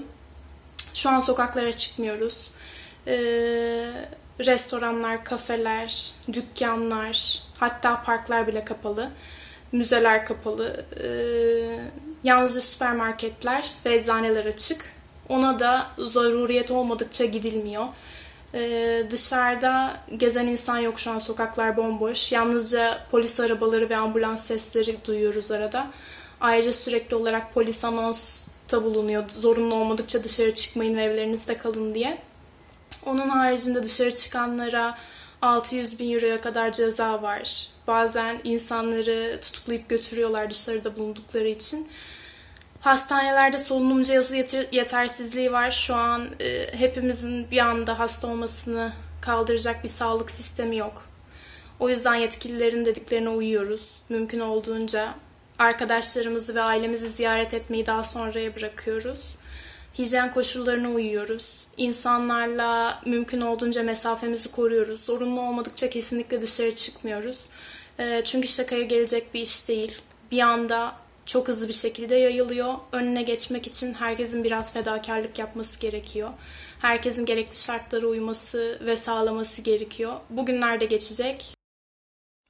En önemlisi herkesin tüm uyarılara harfiyen uyması gerektiği işte Ece Hanım'ın gönderdiği mesaj ve orada yaşanılanlar. Hocam bir yandan da hani bu e, haber aralarında da e, gelen mesajlara bakıyorum. Mesela Işıl Hanım diyor ki yoğun bakımda çalışan sağlık personeliyim evdeki 70 yaşındaki annem 4 ve 10 yaşındaki çocuğumu nasıl koruyacağım? Evet, sağlık çalışanları için durum hakikaten çok e, üzücü hale gelebiliyor. E, en ön saflarda mücadele ediyoruz. Biz de işte e, günlerdir hastanedeyiz. E, neredeyse gece yarına aşan saatlerle çalışıyoruz. Böyle olacak. Önümüzdeki günlerde daha da çok çalışmak zorunda kalacağız. E, daha çok hastaya e, bakım vermek zorunda kalacağız. Sağlık çalışanları için kendilerini korumaları açısından almaları gereken önlemler belli. Bu önlemler çok uzun zamandır e, yani 1-2 aydır zaten bu virüs dünyada dolaşmaya başladığından beri e, belirlenmiş durumda. Kişisel koruyucu ekipman bulmak konusunda e, tüm dünyada özellikle Çin tabi bu ekipmanları tüm dünyadan çektiği için bu salgın Çin merkezinde ve Çin'de kaldığı dönem boyunca tüm dünyada bir dönem sıkıntılı süreç yaşandı. Amerika mesela o özel maskeleri bulamadı hala bulamıyor. Bizim ülkemizde de bir dönem bir azalma oldu. Hiçbir zaman yoka girmedi ama bir azalma oldu ama artık bununla ilgili de önlemler alındığı için temin edilmeye başladı. Bizim hastanemizde örneğin öyle bir sorun yok. Ama bunlara çok sıkı uymak gerekiyor. Tabii burada da yine aynı şeyi söyleyeceğim. Eğer hastalar böyle bir haftada gelecek hasta eğer 10 dakikada gelecek olursa hastanelere, yoğun bakımlara o zaman bizim olağanüstü hızlı çalışmamız, olağanüstü durumlarda çalışmamız gerekecek ve o koruyucu önlemlere yeterince uyamama gibi bir risk oluşacak. O yüzden evet sağlık çalışanları mesleklerinin bir gereği olarak bu riski almış oluyorlar. Ama arkadaşımıza önereceğim bizim kendimizin hastanede yaptığı gibi koruyucu önlemlere en üst düzeyde uymak. Başka da yapabileceğimiz bir şey yok. Dilek Hanım yazmış hocam. E, ibuprofen etken maddeli ilaçların çocuklara verilmemesi gerektiği yönünde Dünya Sağlık Örgütü'nün böyle bir e, açıklaması vardı. Sonra bu açıklamayı geri çekti. Nedir bununla ilgili bilim kurulunun düşüncesi? Şimdi bununla ilgili bir çalışma çıktı. Tabii virüsle ilgili, hastalıkla ilgili bilgilerimiz sınırlı. Her gün yeni bir takım çalışmaların sonuçları, gözlemlerin sonuçları açıklanıyor. Bilimsel dergilerde yayın olarak çıkıyor ama bunlar genellikle küçük gözlemleri yani az sayıdaki hastayı içeren gözlemler olduğu için sonrasındaki gözlemlerle doğrulanamayabiliyor bu. O yüzden bazen böyle çelişkili şeylerle karşılaşabiliyoruz. İşte Dünya Sağlık Örgütü başta kullanmayın dedi, sonra kullanabilirsiniz dedi gibi. Bu bundan kaynaklanıyor birincisi. Ama şöyle hani mecbur kalmadıkça madem böyle bir yayın çıktı ve bir küçük bir grupta böyle bir sonuçla karşılaşıldı. Eğer alternatif bir tedavisi varsa kullanmamakta fayda var. Bizim görüşümüz bu şekilde. Parasetamol yetiyorsa ibuprofen vermemek lazım ama bu çocuklar için değil de bu hastalığa yakalanmış kişiler için özellikle de erişkinler için aslında e, önerilen bir durum. Çocuklar bu hastalığı zaten hafif geçiriyorlar. Hocam e, plastikten geçer mi, evraktan geçer mi? Yani şimdi mesela markete gittim ben. Elimde işte alışverişimi yaptım. Sosyal mesafeye dikkat ettim. Elimde poşetlerle eve kadar geldim. E, ama poşetleri böyle evin içine sokasım yok. Orada bir tedirginlik yaşıyorum. Yani ne yap giysiler keza öyle. Eve geldik. Giysilerimizi ne yapmalıyız? işte semt pazarına gidiyorsunuz. Evet. Benden önce hani seçmece o, ondan vazgeçildi belki ama o meyveye, sebzeye benden önce acaba virüs kapmış bir kişi değdi mi, dokundu mu? Biraz böyle kaygı seviyemiz de çok yükseldi. Burayı da bir anlatabilir misiniz? Yükseldi. Tabii ki. Şimdi bu tür cansız yüzeylerin hastalığın bulaşında çok önemli olmadığını biliyoruz. O yüzden bu kadar bunları takıntı haline getirmemek gerekiyor. Çünkü evet virüs cansız yüzeylerde dur kalabiliyor, durabiliyor ve biz ellediğimiz zaman örneğin işte başkasının ellediği bir pazardaki e, portakalı ellediğinizde sizin elinize de geçebilir. Yalnız burada önemli olan şu iki faktör var. Bir tanesi elinize geçen virüs miktarı her miktardaki virüs de bizi hasta edemiyor. Enfeksiyon hastalıklarının temel kuralı şudur. Hastalanabilmeniz için vücudunuza girmesi gereken mikrop sayısı önemlidir. Belli bir sayının altında mikrop vücudunuza girse bile sizi hastalandırmaz.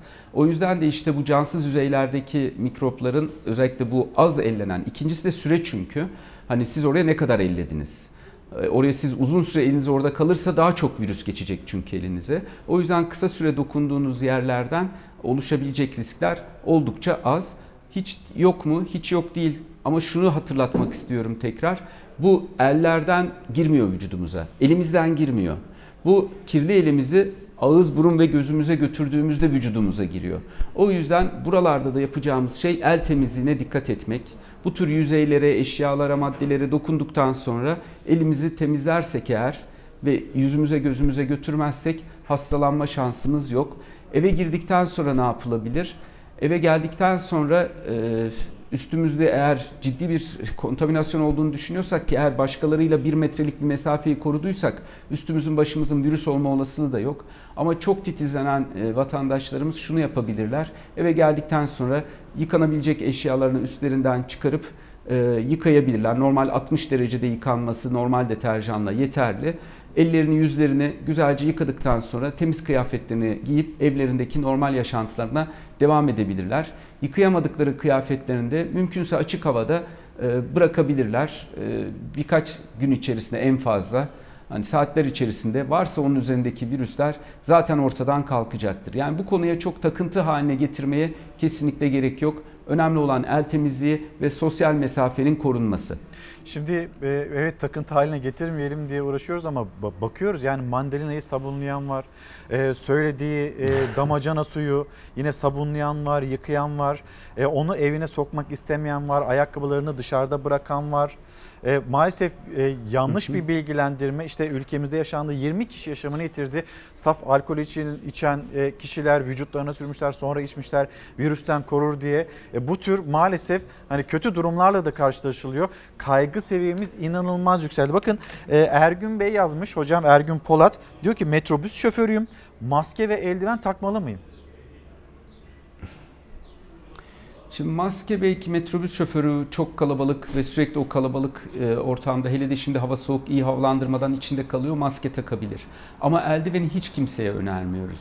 Eldiven tam tersi bakın faydasız demiyorum eldiven zararlı. Niye zararlı derseniz eldivenin eldiven varken elinizde e, el hijyeni sağlayamazsınız. Yani elinizi sabunla yıkayamazsınız, alkolle temizleyemezsiniz eldiven varken. Ve dokunduğunuz yüzeylerden bir tanesinde virüs varsa o eldivene bulaşır. Siz dokun ondan sonra dokunduğunuz her yüzeye o virüsü yayarsınız. Yani tam tersi eldiven kullanmak virüsün yayılmasına sebep olan bir durum. Çünkü el temizliğini engelliyor. Burada en doğrusu belli aralıklarla elini temizlemesi. Bu e, şoför arkadaşımız e, elini yüzüne gözüne götürmeden önce temiz olduğundan emin olsun. Eli kirlenmiş olabilir hiç önemli değil. Yeter ki yüzüne gözüne götürmesin. Elinden geçmeyecek. Yüzüne gözüne götürmeden önce bir kolonya veya alkollü el antiseptiğiyle temizlemesi yeterli olacaktır. Bu arada kolonya ve el dezenfektanlarına da kısaca değineyim. Aslında su ve sabundan daha iyi temizlemiyorlar. Evet. O yüzden biz yapılabilecek her durumda su ve sabun diyoruz. Ama buna ulaşamayacağımız yerde işte metrobüs şoförümüz gibi bir durum söz konusuysa o zaman bunları tercih etmek gerekiyor. Akın Bey yazmış hocam e, hayvanlar, kediler, köpekler bu virüsü taşıyorlar mı? Onlardan bu virüs bizim üzerimize gelir mi, bize bulaşır mı diye. Hayır, öyle bir şey olmaz. Ee, evcil hayvanlar bu konuda güvenli. Ee, öyle bir risk söz konusu değil. En azından bugüne kadar gösterilmiş bir risk söz konusu değil. Dünya üzerinde epeyce yayıldı artık bu hastalık. 250 bine dayandı. Böyle bildirilmiş bir vaka bulaşı söz konusu değil. Burada e, bir sürü soru geliyor. Devamda ederiz ama şunu vurgulamak istiyorum. Buyurun hocam. E, Bu soruların yanıtları aslında e, Halk Sağlığı Genel Müdürlüğü'nün web sitesinde var. Çok rahat artık evde de zaman geçiriyoruz. İnternetten girip oradan okuyabilirler. Bunun dışında Türk Klinik Mikrobiyoloji ve Enfeksiyon Hastalıkları Derneği olarak biz vatandaşlarımızı bilgilendirici şeyleri mutlaka sitemizde yayınlıyoruz. Günü gününe bunları güncelliyoruz. Bu salgınlarda doğru bilgiye ulaşmak çok önemli. Yani virüsün kendisinden korunmak kadar yanlış bilgiden, hatalı bilgiden korunmak da çok çok önemli. Yanlış bilgi hem paniği arttırır, insanları yanlış şeyler yapmaya sevk eder ve salgının yayılmasına, insanların zarar görmesine sebep olur. İşte alkol meselesinde söylediğiniz gibi yani 20 kişi e, bir hiç uğruna hayatını kaybetmiş durumda tamamen yanlış bir bilgi yüzünden. Aslında evet alkol hakikaten virüsü öldürür ama vücudumuzun dışındaki virüsü öldürür. Zarfı olan virüsün zarfını ortadan kaldırdığı için virüs ölür. Ama vücudumuzun içinde hücrenin içine girmiş olan virüse alkol hiçbir şey yapmaz. O yüzden ağzımızı burnumuzu alkolle çalkalamak, alkol içmek gibi şeyler hiç işe yarayan şeyler değil. Lütfen doğru bilginin peşinde olalım.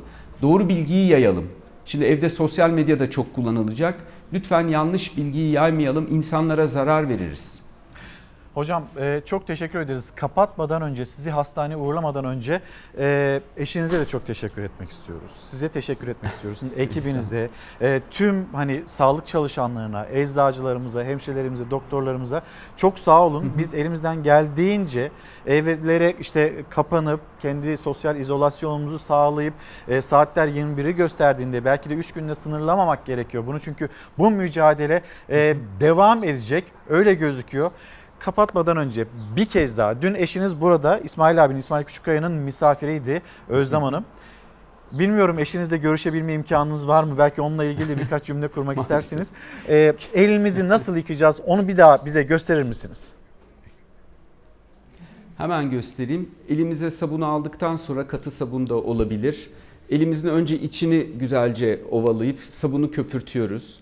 Ondan sonra iç yüzey bu şekilde temizlendikten sonra dışını parmak aralarını ovalayacak şekilde bu şekilde ovalıyoruz. Sonra baş parmağımızı dairesel hareketle bu şekilde yıkıyoruz. Ondan sonra unuttuğumuz yerler parmaklarımızın dış yüzeyleri. Onu da iki elimizin içine alıp bu şekilde yıkayıp avucumuzun içinde parmak uçlarımızı yıkayalım. Bu, bu arada takı takmayalım lütfen. Bu temizliği bozar. Olabildiğince az takı.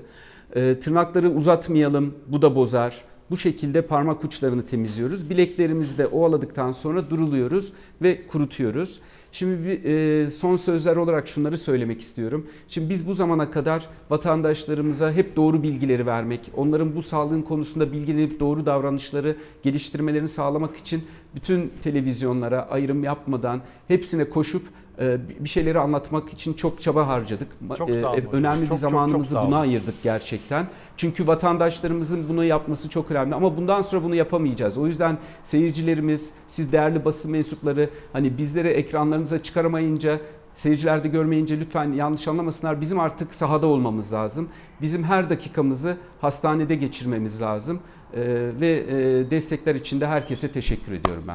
Hocam çok ama çok teşekkür ediyoruz. Çok sağ olun ve sizi hemen hastaneye uğurluyoruz. Sağ olun bu değerli bilgiler için. Şimdi bir mola vereceğiz. Döndüğümüzde ekonomik boyutu ve eğitim boyutu konuşmaya devam edeceğiz.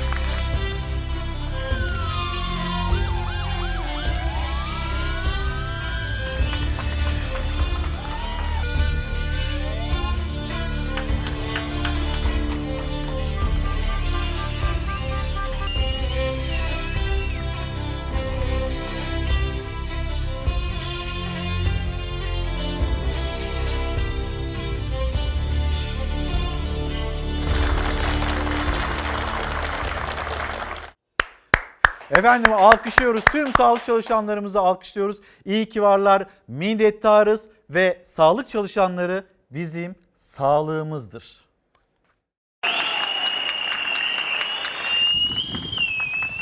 Sağlıkçılarımızın verdiği mücadele her türlü alkışın üstündedir.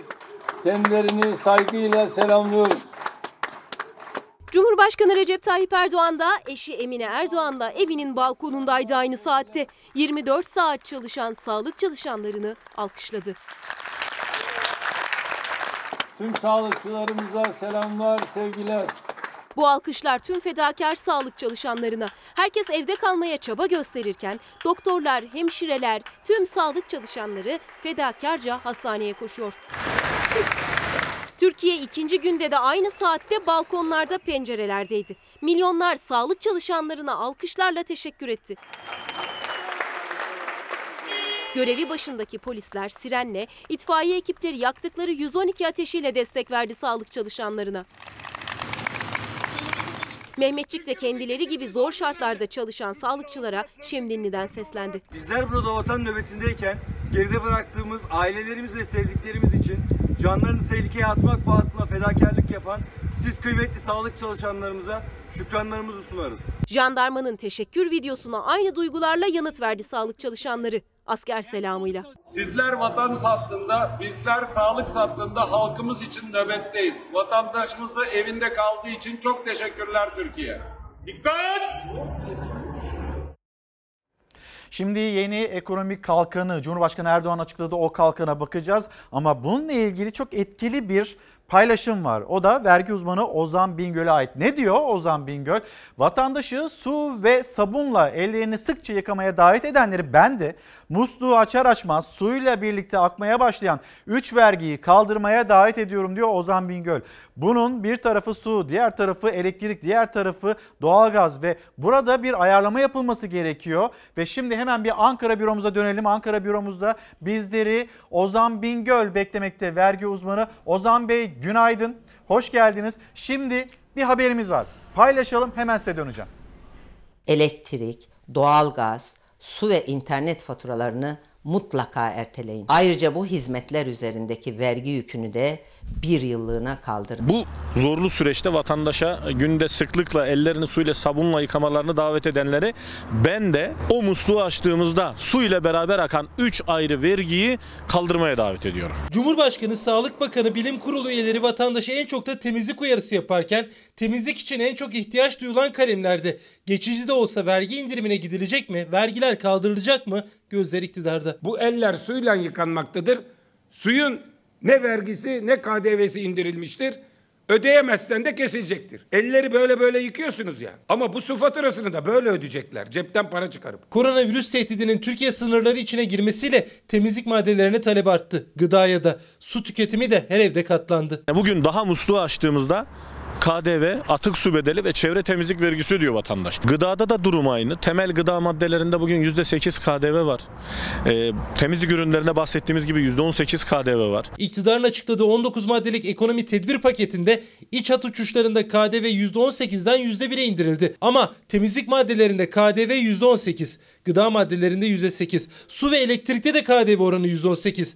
Doğalgazda KDV yanında özel tüketim vergisi de ödüyor vatandaş. E bu vatandaşa evde otur çıkmayın diyoruz. Elektriğe basacak 4 ayrı vergi var. Hadi evde kalacak havalar soğuk doğalgaz yaktım dese ya bugün bu ülkede doğalgaza özel tüketim vergisi ödeyecek. Vatandaşın ihtiyacı iç hava yolundaki bilet değil uçak bileti değil. İhtiyacı şu an zorunlu olduğu temel gıda maddeleri, temizlik ürünleri, elektrik, su, doğalgaz faturaları. Tüketimi canlı tutmak için tüm ürünlerdeki KDV oranlarını Haziran ayı sonuna kadar sıfırlayın.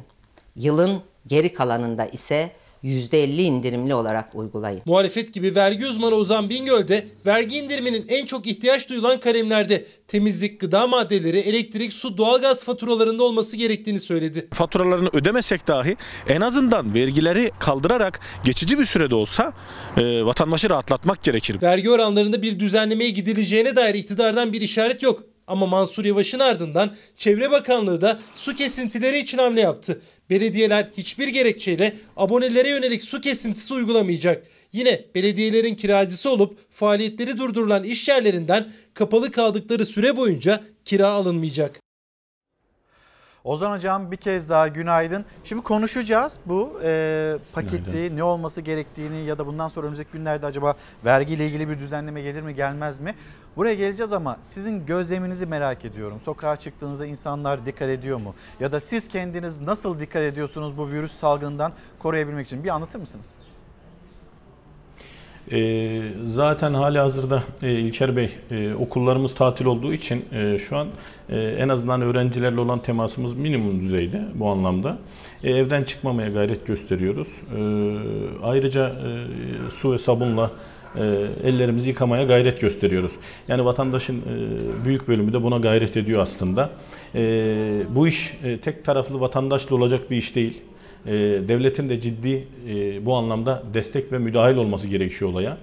E, açıklanan ekonomik pakete baktığımızda daha doğrusu ismi ekonomik istikrar kalkanı olan pakete baktığımızda e, Sağlık Bakanlığı'nın ya da diğer kurum ve kuruluşların aldığı çok ciddi önlem ve tedbirlerle uyuşmadığını görüyoruz. Yani Nasıl- nasıl biz daha çok e, da- daha doğrusu daha daha kapsamlı ve daha ciddi bir e, paket bekliyorduk. Çünkü e, İlker Bey içinde bulunduğumuz mevcut durum yani e, ne bir mali kriz ne bir e, aslında finansal kriz şu an çok ciddi e, önemli bir durum içerisindeyiz. Bir salgın hastalıkla mücadele ediyoruz. Bu bireylerin hayatta kalma, var olma mücadelesi artık. Ya bu nedenle açıklanan paketin e, sadece belli bir gruba, belli bir sektöre, belli bir kesime değil 83 milyon vatandaşa hitap etmesi gerekirdi.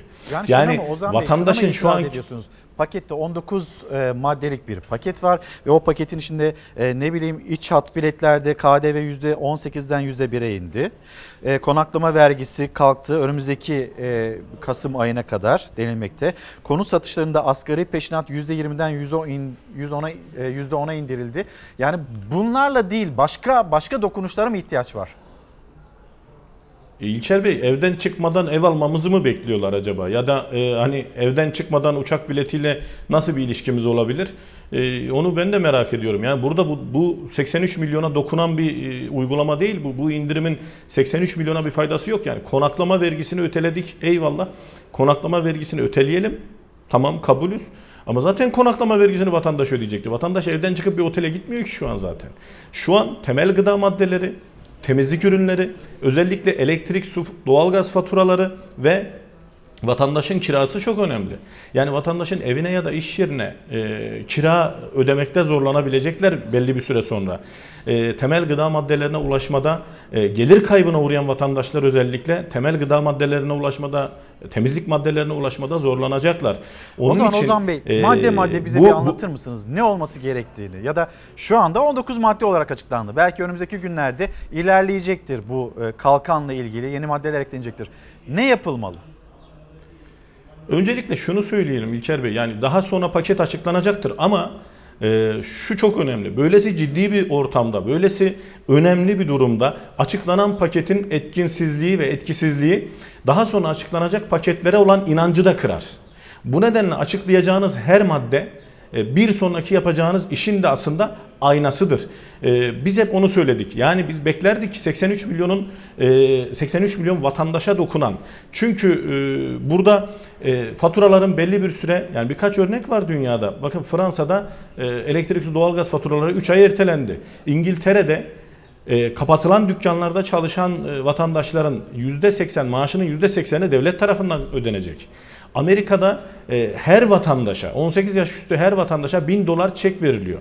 Bunların hiçbir tanesi şu an bizde uygulanmadı ve e, Sağlık Bakanlığı ve diğer kurum ve kuruluşlar olaya bu kadar ciddi yaklaşırken ekonomi yönetiminde bu anlamda daha ciddi önlemler alması gerektiğini düşünüyorum ben. Örneğin e, kiranın belli bir kısmının devlet tarafından ödenip belli bir kısmının vatandaşın ödemesi.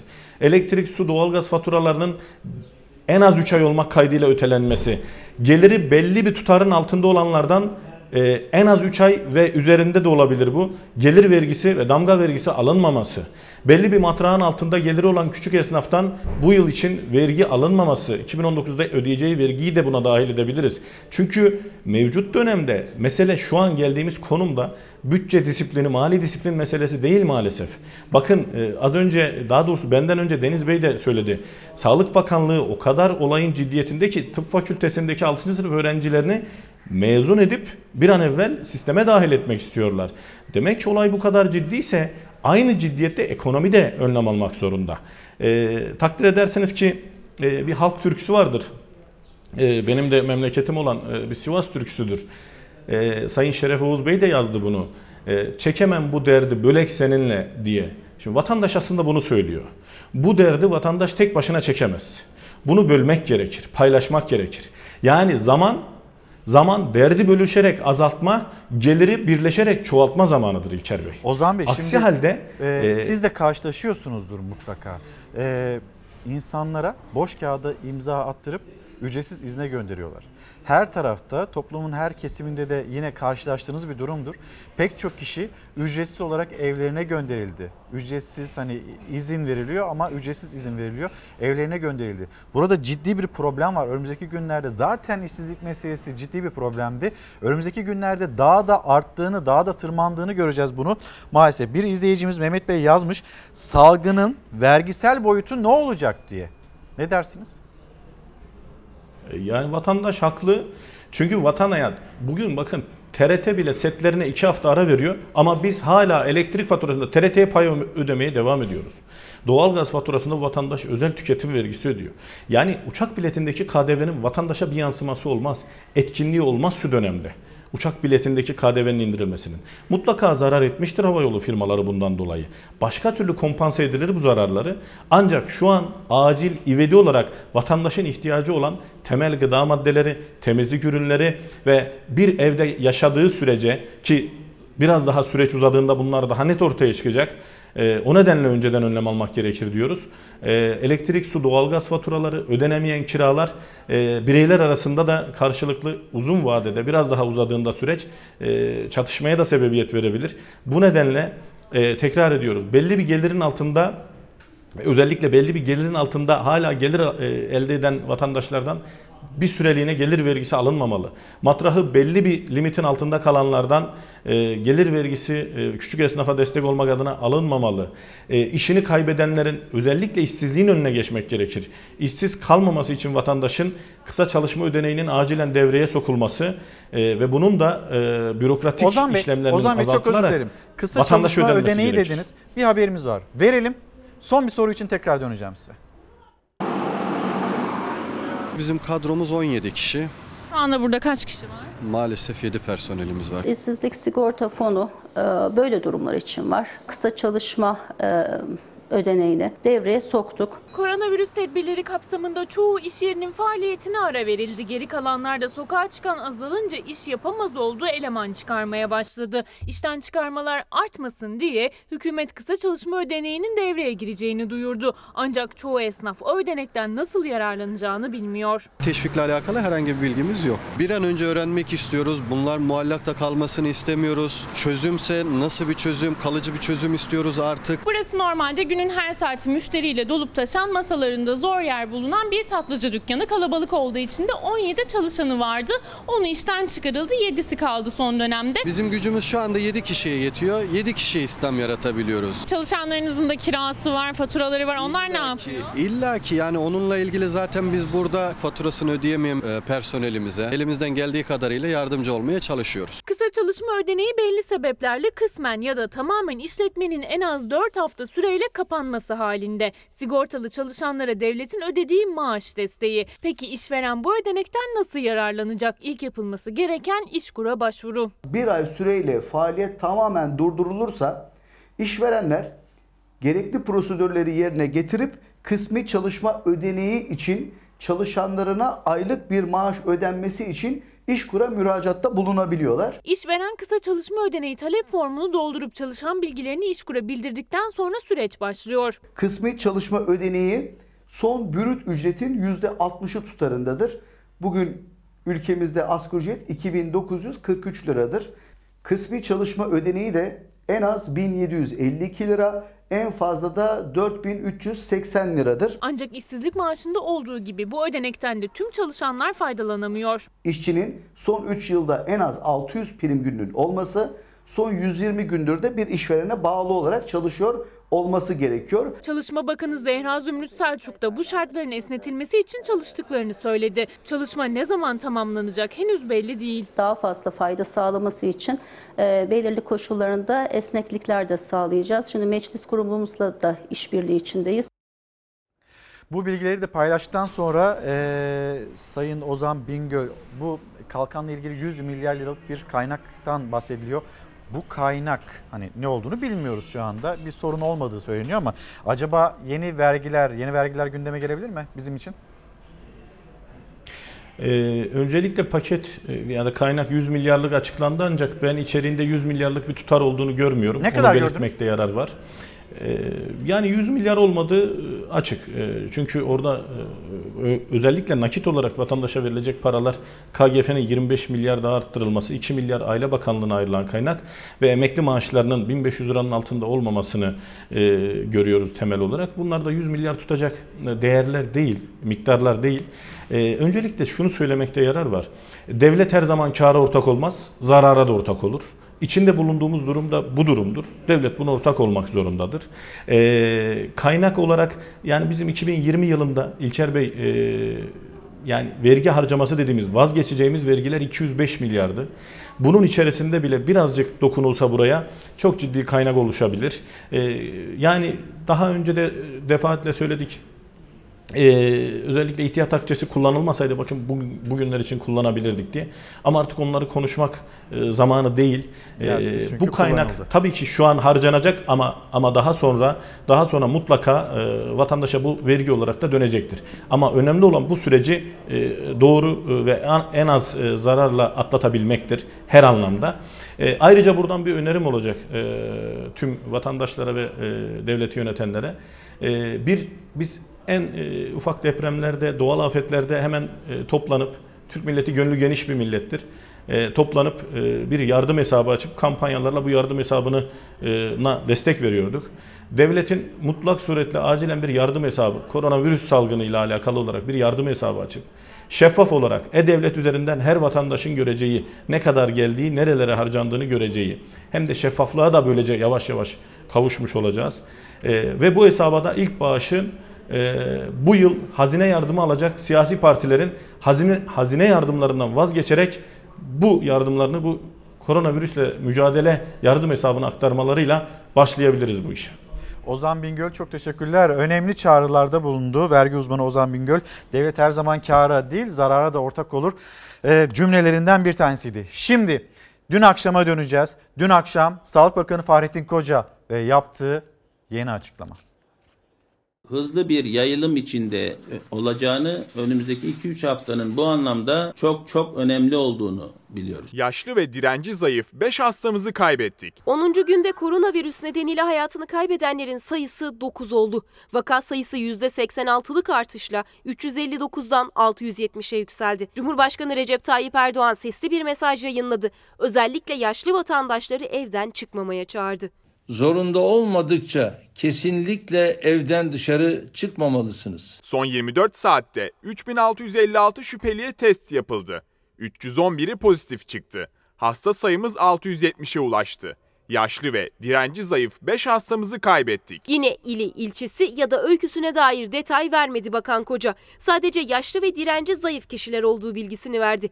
Yapılan test sayısını da açıkladı. Son 24 saatte 3656 test yapıldığını, 311'inin pozitif çıktığını. Kuluçka süresinin asgari 2, azami 14 gün olduğu gözlenmiştir. Bulaştırıcılık süresi kesin olarak bilinmemektedir. Bakan bulaştırıcılık süresine ilişkin net bir cümle kuramasa da 9 günde vaka sayısındaki artış hızı tabloya yansıdı. 11 Mart'ta ilk vaka ortaya çıktı. 2 gün sonra 13 Mart'ta 5 olarak açıklandı. 15 Mart'ta 18. İşte bu tarihten sonra her gün katlanarak yükseldi sayı. 16 Mart'ta 47 vaka olduğunu duyurdu bakan. 17 Mart'ta vaka sayısı 98'e yükseldi ve ilk ölüm haberi geldi.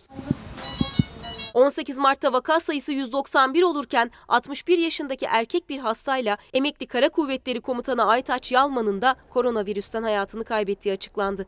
Yani virüs kaynaklı vefat edenlerin sayısı 3'e yükseldi.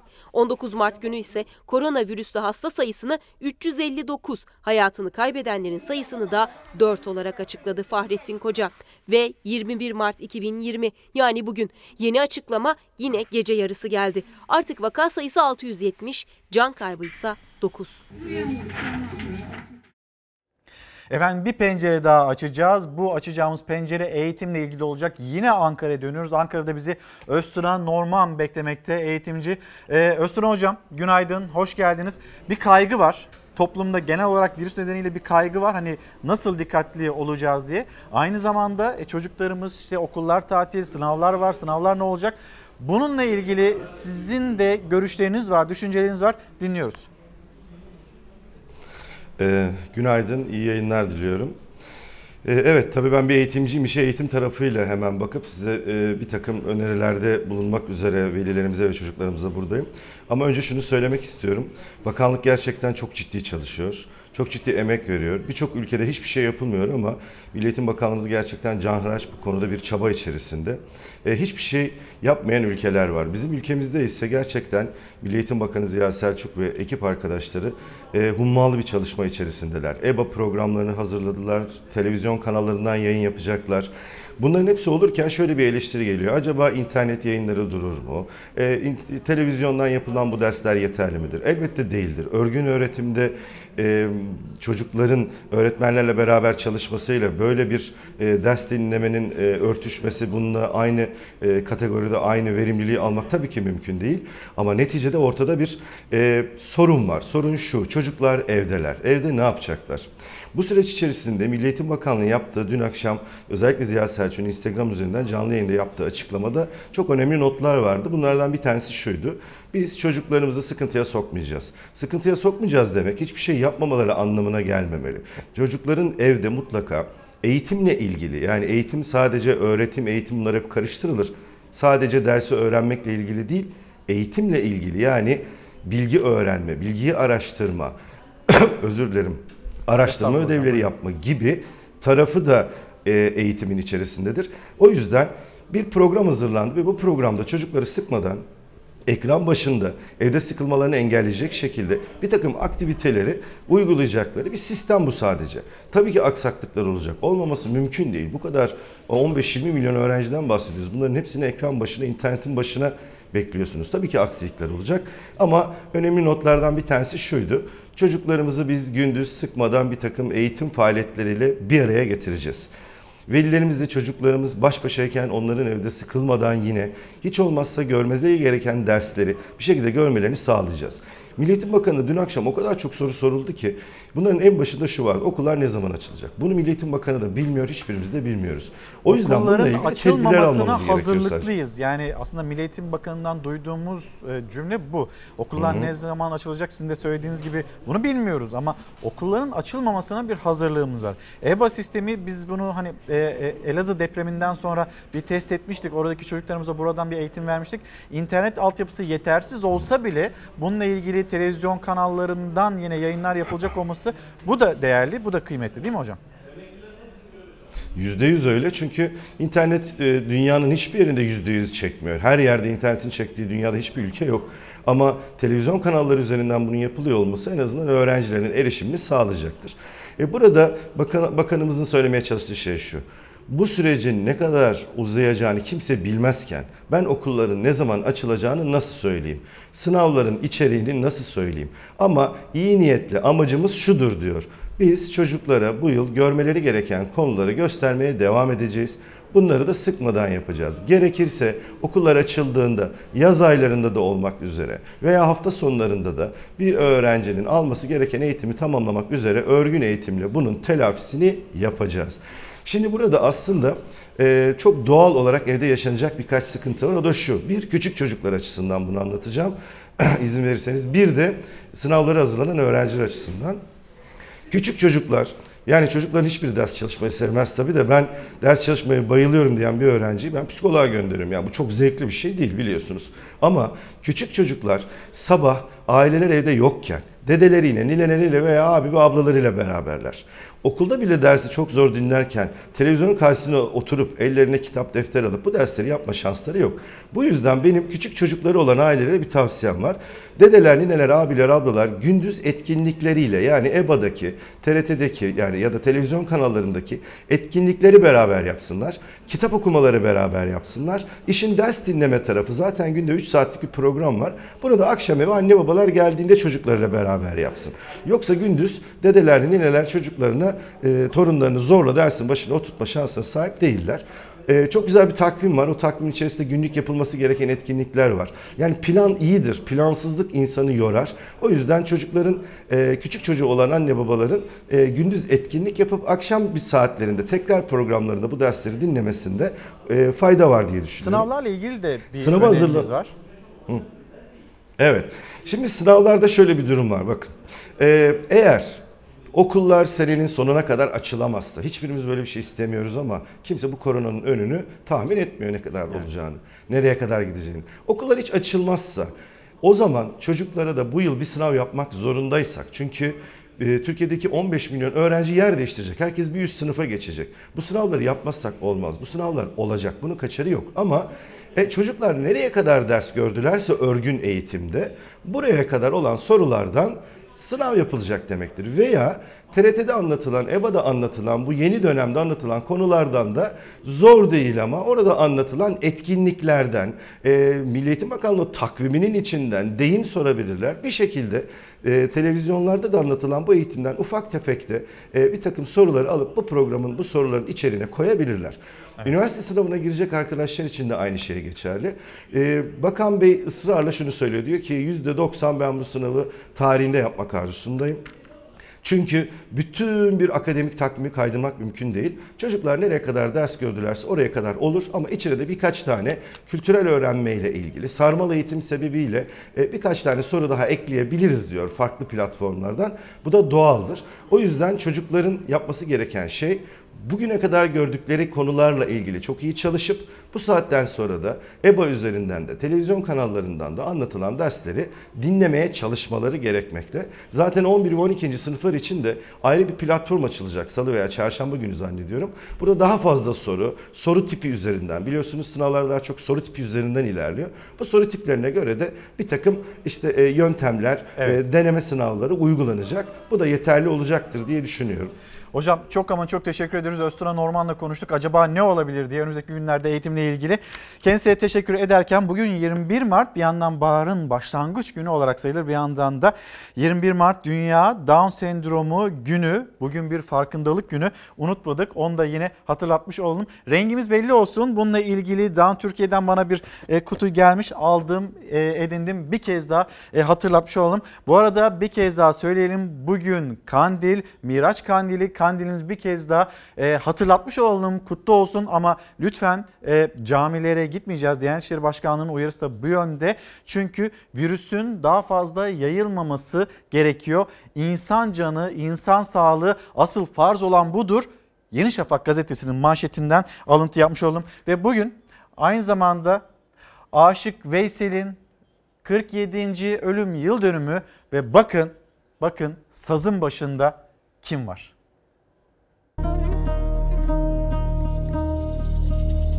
Çırpınıp içinde döndüğüm deniz. Çırpınıp içinde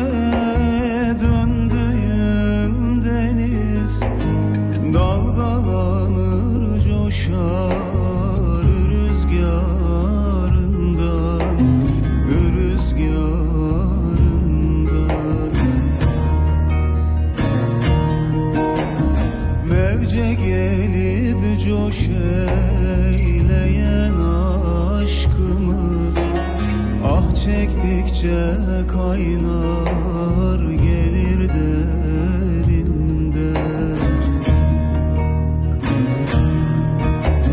Mevce gelip coş eyleyen aşkımız. Ah çektikçe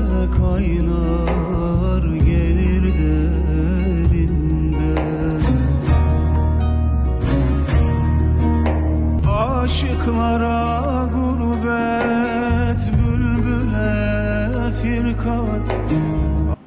Efendim bir kez daha günaydın Çalar Saat hafta sonuna nokta koyma vakti geldi. Yarın saatler 8.30'u gösterdiğinde bizler yine burada olacağız. Hem Türkiye'nin gündemiyle hem de koronavirüsle ilgili neler yapabileceğimiz, nasıl daha sıkı tedbirler alabileceğimizin yeni bilgileriyle bugün için herkese güzel bir gün diliyorum.